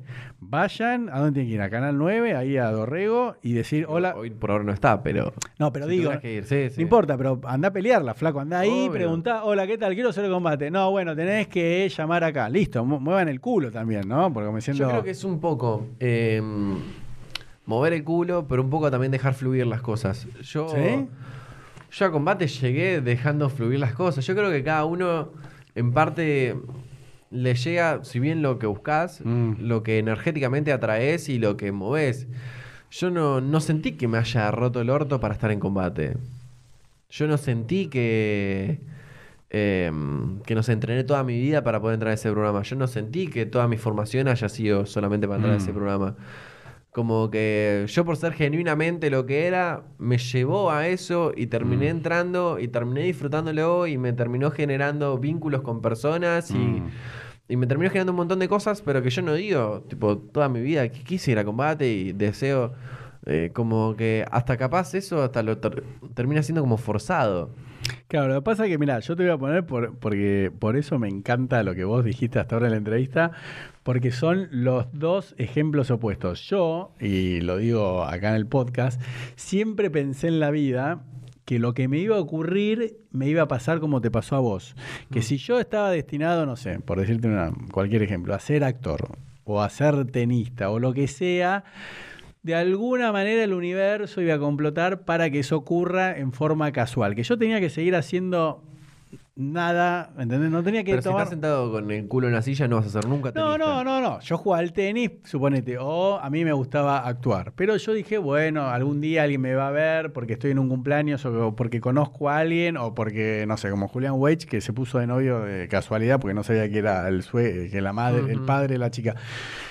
Pero yo sinceramente hoy en día creo que es un mal ejemplo eso, ¿no? Yo hoy, lo que yo, eh, a mí me fascina y voy viendo en los podcasts es que todos los que tuvieron éxito lo buscaron, ¿entendés? Entonces, está bueno tu caso porque de verdad es, no, mira, yo hice lo que me gustó, que eso está buenísimo, jugué al básquet, di clase de básquet, jugué al vóley y todo, y en el profesorado alguien me comentó, como decís vos, yo nunca quise ser, por eso te pregunté, vos nunca quisiste ser modelo, no quisiste ser actor, no quisiste estar en un reality, vos decías, no, no, mira, yo ya quería estar en Gran Hermano, y había ido a 20 castings, o sea, vos fuiste, una compañera te dice, che, esto- esa chica quedó en el casting al final, no, es divertido, viste, porque pasa así, y vos mandaste el mail y quedaste, pero nunca lo buscaste. Pero yo lo que digo, tal Sí vez... A ver, si es buscado porque fui. Y si es buscado porque No, tuve la no- intencionalidad. Pero en la primera quedaste. Bueno, pero a lo que voy, o sea, yo no creo que haya que forzar las cosas. Sí creo que hay que ponerle, hay que ponerle la energía que tenés que ponerle. O sea, no voy a decir, bueno, quiero ser, quiero ser, me, me gustaría ser actor. Pero bueno, voy a sentar en la silla a esperar a que pase. O sea, no, no lo digo por el sentido de esperar a ver que Mm. todo te va a llegar porque sí tenés que movilizarte porque tipo si a mí me hubiera interesado, si no me hubiera interesado entrar en este combate no mandaba ni el mail. Claro. Entonces no se hubiera dado nunca. Entonces sí hay que movilizarse, sí hay que ponerle Ah, ganas, Por eso. Pero no forzarlo, tipo, no decir, pero es bueno, si difícil no soy esto, se termina mi vida, ¿entendés? No, eso Si sí, si pero- no soy esto, no voy a poder hacerlo. Yo lo que creo que es difícil, eh, por eso me, me- me- me apasiona, viste, a veces la gente me dice, che, pero ¿a dónde lo llevas al entrevistado? ¿no? Y yo lo llevo a ese punto, que yo digo, ¿cuál es, cuánto hay que buscar algo para que suceda o cuánto hay que forzarlo? ¿Entendés? Porque la gente que, por lo general, ¿no? Ex, eh, es exitosa en algo, tuviste que haberlo deseado y buscado. Por ejemplo, Maya Isega, que ganó dos medallas de bronce, una de plata en las Olimpiadas, participó en cuatro del año 1996, campeona del mundo en hockey, que es como el mundial de fútbol de hockey. Dice, mira, yo fui a la primera... Porque en tu caso parece el ejemplo que me pasaba a mí de chiquito. Decía, no, al que tiene que ser eso es como Payo. Él fue, de casualidad alguien le dijo, fue en el primer casting quedó. Entonces, para mí vos sos un mal ejemplo. ¿Por qué? Porque May Aisega fue al primer casting, digamos, fue a la primera prueba de seleccionado de Buenos Aires y no quedó. Y fue al segundo y tampoco quedó. Entonces May me dice, no, ¿sabes lo que pasa? Había chicas que fueron y como no quedaron en la primera, que juegan 10 veces mejor, dijeron, ah, yo acá no vengo más a perder el tiempo. Ah, pero bueno, yo obvio. deseaba tanto, no, pero ella decía, yo deseaba tanto jugar al hockey, que no existían las leonas, pues las leonas es, es- es algo 15 años después, que por mi amor y por mi perseverancia, algo que gustaba, lo logré. Entonces, ¿entendés lo que te digo? Tal vez Pero con no, tu no. ejemplo, eh, un chico te ve de afuera ahora y dice, ah, bueno, entonces listo, si yo no quedé en la primera, fui a un casting y a veces para crear una publicidad, un chico que hace casting, tenés que ir a 30, ¿no? Porque No, Julián. Wedge fue al primer casting y le dijeron, no, mira, vos tenés los ojos muy chiquitos, nunca vas a poder actuar en televisión y hacer publicidad, pero tenés los ojos muy chiquitos. Se lo dijo al primer casting que fue. Y él dijo, bueno, está bien, ¿qué me importa? Y siguió. Sí, obvio.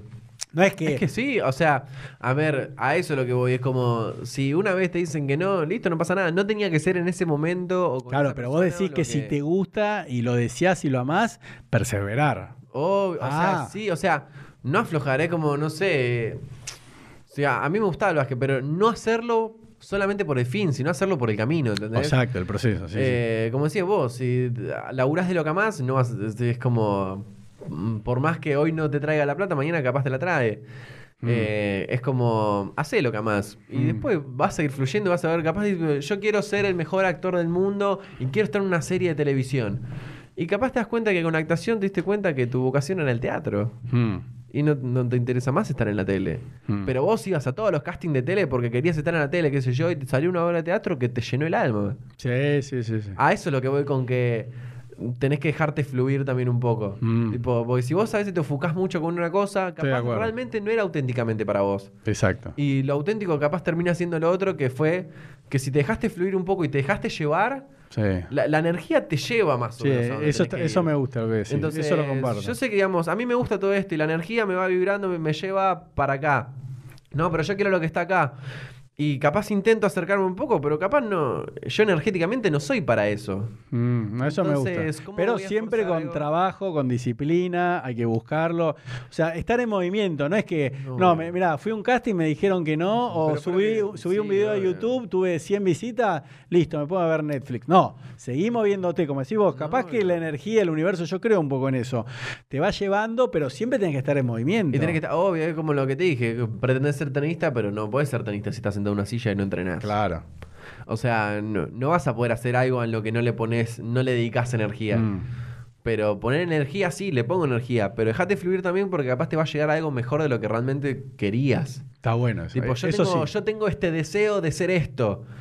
Y pero capaz, no, porque no conocías esto. Y esto capaz te llena mucho más el alma de lo que pensabas. Claro, como que si te pones muy así, Si vos- capaz que hay algo que está pasando por acá y vos estás encaprichado. Vos estás encaprichado con esto, ¿no? Ah, eso yo me quiero gusta, ser el eh. mejor youtuber, youtuber, youtuber.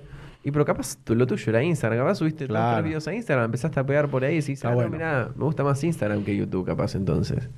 No, no, es- eso me- me, encanta. no abandonar, sí, digamos, como tu energía, tu esencia y seguir apostando a lo que querés, pero ver el, camino, la rama, no hace falta que te mates por, sino que, che, boludo, mi primer laburo como animador de fiestas infantiles, mi primer contacto que fue, digamos así, para trabajar con chicos.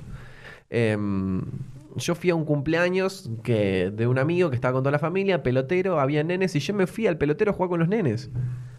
Y hacerle juegos a ellos, participar. Yo tenía 16, 17 años. ¿Y qué? ¿Y te vieron ahí y dijeron, che, ¿a vos no te gustaría? Qué bárbaro. Exactamente. Bueno, pero ¿sabes qué me parece? Que vos tenés un- una virtud, un talento, de, de- de- que yo, por ejemplo, nunca lo tuve, que como vos haces las cosas de una manera relajada, de no sé cómo explicarlo, vos capaz que lo puedes explicar mejor, se termina eso porque alguien te ve y dijo, che, mira este pibe cómo está con los chicos, ¿no? Como que tenés eso más relajado, más fluido, que estás más atento a mensajes de la vida, ¿no? O sea, vos crees, ¿no? Puede ser así, que eso te termina, que tal vez una persona está muy dura, muy rígida, como tal vez era yo, y tal vez quiero estar en un pelotero, pero ni me tiro a jugar con los pibes, entonces tampoco se me va a dar. Si yo estoy sentado en un cumpleaños y me quedo Obvio. sentadito, o sea, por eso vos siempre estuviste en movimiento.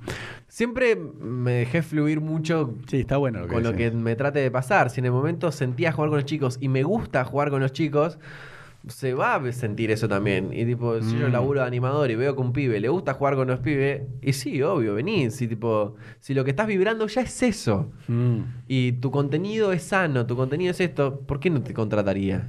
Está buenísimo. O a la hora de trabajar con gente. A mí me gusta trabajar con gente, me gusta trabajar en equipo. Laburar solo me embola. Mm. Entonces, bueno, me gusta trabajar con gente. Está me bueno. gusta saber qué onda la vida del otro, cómo llegó, cómo está acá, eh, ver cuáles son tus virtudes para poder complementarme con lo mío y yo también a poder aportarme, Mm. aportar de lo mío. Es como me gusta el mundo de las relaciones humanas. Sí, Entonces, sí, eso ya te vive para otro lado. Si a mí me gustara ser, no sé, banquero y Mm. capaz tenés otra, vibrás otra cosa. Entonces, Mm. No, te entendés. y capaz vos te daba vergüenza jugar con chicos, pero no te, tipo, te gustaba hablar capaz con el señor grande que estaba en la Mm. mesa y te ponías a preguntarle la vida y eso te llevó al podcast, Sí, que lo sí, sí. Entonces es como, uno ya tiene algo de esencia que lo vibra. Mm. Entonces depende de las cosas que te vaya formando en el camino para dónde te lo puede movilizar. Por eso también lo que hablamos antes. Para mí el deporte en equipo y una actividad artística son súper importantes para la formación de, de una persona. Está buenísimo. Escúchame, ya vamos una hora y cincuenta. Vamos a las preguntas de tus fans. Vamos a a ver, a ver qué. A mí es una de las secciones que más me gusta.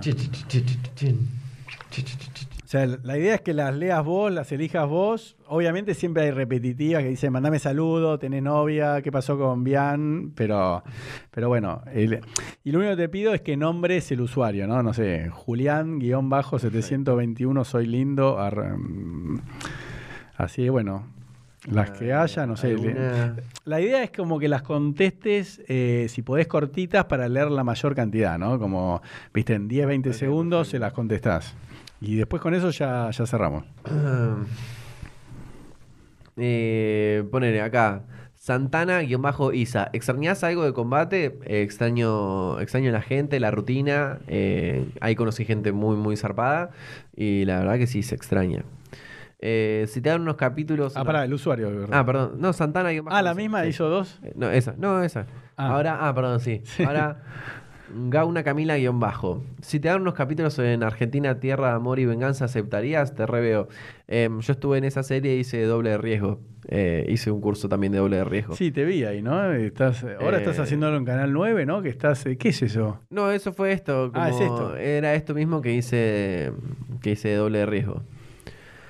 Eh, eh, bueno, sí, sí, bueno. es- A ver, igual léela así, ¿pero qué te dicen? ¿Estás de novio? ¿Estás de novio? ¿Qué pasa con Bian? seis, claro, Bueno, pero con decile, a ver, contesta eso. Bueno, ¿Qué- la gente, ya saben, estamos por el momento separados. ¿Hace cuánto están separados? Y ya van casi tres meses. Bueno. Eh, estamos separados, nos, nos llevamos súper bien, nos adoramos, cada tanto nos hablamos. Mm. Eh, no, no, no nos separamos por algo negativo, sino simplemente porque sentimos que es lo mejor en el momento para nosotros. Eh, mm, todo bien, bien. A ver, ¿qué dicen? ¿Qué Mándame saludos, ¿qué dicen? ¿Cuándo Acá tengo un amigo, Petu Andrés, que dice, ¿es verdad que Maya ama a Cala? Bueno, Maya es mi perrita y Petu, que es mi amigo, adoptó una perrita también, que se llama Ah. Cala. Y somos vecinos, tipo, estamos a cinco cuadras. Qué bueno. Entonces nos juntamos a pasear a los perritos, qué sé yo. Eh, acá, mira, una buena pregunta. Guión bajo, Fiamax, guion bajo. ¿Qué personaje de dibujitos animados les gustaría ser?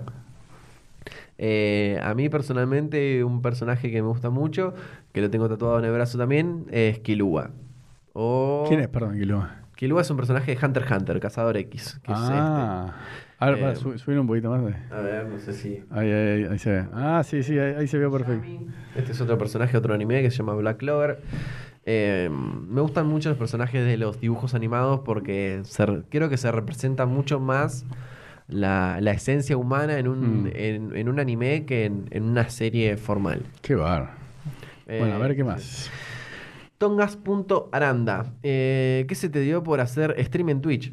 Eh, buena pregunta. Eh, me gustó siempre jugar videojuegos, juego desde que soy chico, Mm. eh, desde los creo que 10 años que Mm. empecé jugando al Counter 1.3.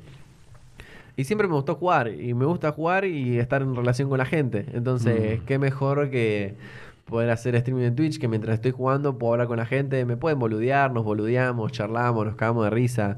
Eh, la verdad que, que está bueno. Mucho decisivo con Bian, mucho decisivo- Luchi, Luchica, Luchi Carmón, Luchi. Oh, Dios. Luchi Carcamo 7. Ah, Luchija. Eh, ¿Por qué sos tan fachero? Me pone. Ah. No, no, tampoco tan fachero. No sé, soy, soy normal. Creo que a mí me ayudó mucho lo de que fue combate a la estética. Y. mm, Tengo un corte de pelo. Antes no tenía corte de pelo. Era, me crecía el pelo, me rapaba. Me Ah, crecía el pelo, ¿sí? me rapaba. Y tenía una porra con rulo. Ah, amigo. Tengo rulos. Fuertes. Ah, sí. Eh, ¿Qué más? ¿Qué más? ¿Qué más? A ver. Combate no volverá más. Eh, Avi Juárez 1223 pregunta si combate no volverá más.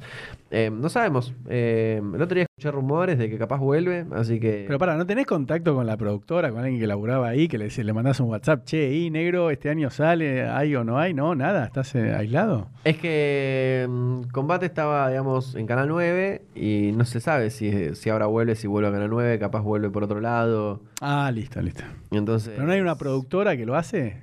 Antes había una productora, pero hubieron problemas con esa productora. O sea, echaron a esa productora en lo que era Canal 9 y se quedó Canal 9 como con el producto. Ah, ok. Entonces- Eso explica un poco por qué no...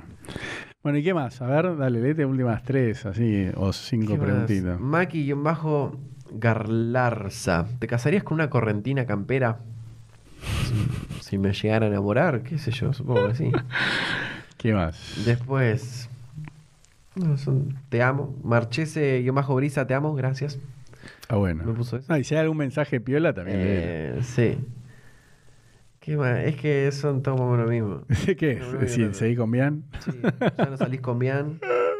Bueno, pero eso ya lo contestaste. Bueno, hay una más, si Bueno, no, cerramos. duda, así que Lucas Rodrigo 2032, ¿te metió los cuernos Bianca? No, Bian no me metió los cuernos, ninguno nos metimos los cuernos, eh, nos separamos, pero no, no fue por nada, no, no hubo ningún tercero de por medio, para que se queden tranquilos, si eso era algún miedo que tenían. Ah, viste como que están preocupados. Bueno, listo, ¿no? Cerramos ahí. ¿Hay una más? No, listo. Bueno, mira. te preguntamos vos también, a ver, A ¿vos ver. mirás dibujitos? no. ¿Animes algo? ¿Miraste Dibu- eso? di- dibujitos, ¿Series? pero ¿cuál?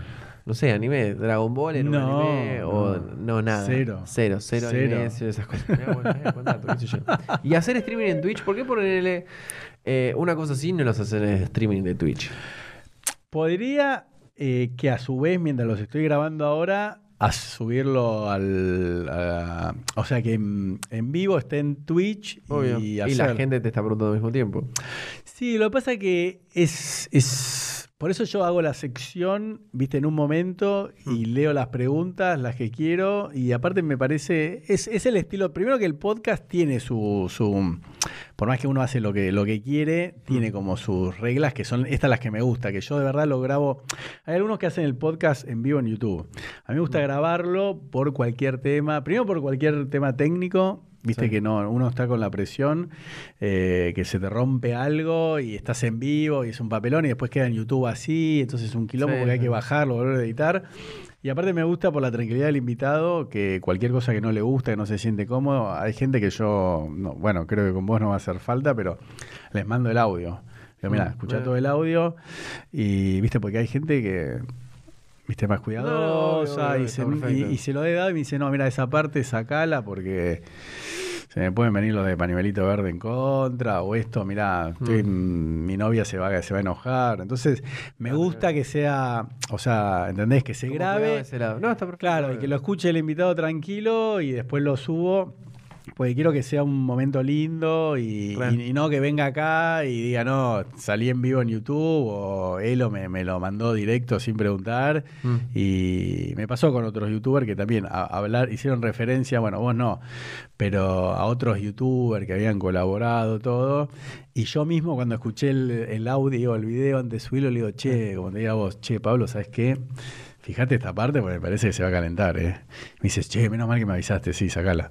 ¿Entendés, no? Porque en el momento sí, vos lo decís de una manera y cuando lo escuchás, Capaz no lo querías transmitir así. Exacto. Sí, Eh, sí. Yo, yo que estuve presente, yo sé que lo transmití, me- lo dijo con amor y cariño, pero el que lo va a escuchar se va a ofender igual. Claro. Pero no puedo decir ni quién ni dónde porque ya, ya lo saqué, ya lo Eh, publiqué. sí, Pero yo lo escuché y le dije, se te va a armar un quilombo. Le digo, sacalo, sacalo porque se, no, se te va a armar quilombo. Y yo justamente lo que no quiero es que vos pases un mal momento y entonces no me vas a recomendar. Entonces, no, no, no, no, obvio, obvio. Así que bueno, escúchame, para cerrar, esta es tu cámara, lo que acostumbro es que vos le des un consejo, lo que vos quieras, a los chicos, las chicas que te admiran, eh, que quieren ser como vos, que admiran combate. Perfecto. Y así como se tatuaron, dicen, bueno, yo quiero ser como vos, Pablo. Eh, no sé, lo que vos quieras, eh, y con eso cerramos. Vos terminás la- Eh. de decir lo que vos tengas ganas y yo digo gracias y, y ahí cerramos. Así que Perfecto. tenés libertad absoluta. Bueno, gente, para los que están del otro lado, mi consejo para ustedes es que, nada, se dejen ser, se disfruten, se conozcan más a ustedes como personas, exploren, eh, no se cierren nunca a una puerta, a una posibilidad de lo que quieran hacer en sus vidas. Eh, peleen por lo que quieran, pero también déjense conocer. Y nada, disfrútense. La vida es una sola y si te la pasás de mal humor o enojado o, o frustrado, no la vas a poder terminar disfrutando. Creo que lo más lindo es todo el proceso y la gente que vas conociendo. Bueno, Pablo, muchísimas gracias. No, por favor, gracias a ustedes. Chao. Muy bien, muy buena.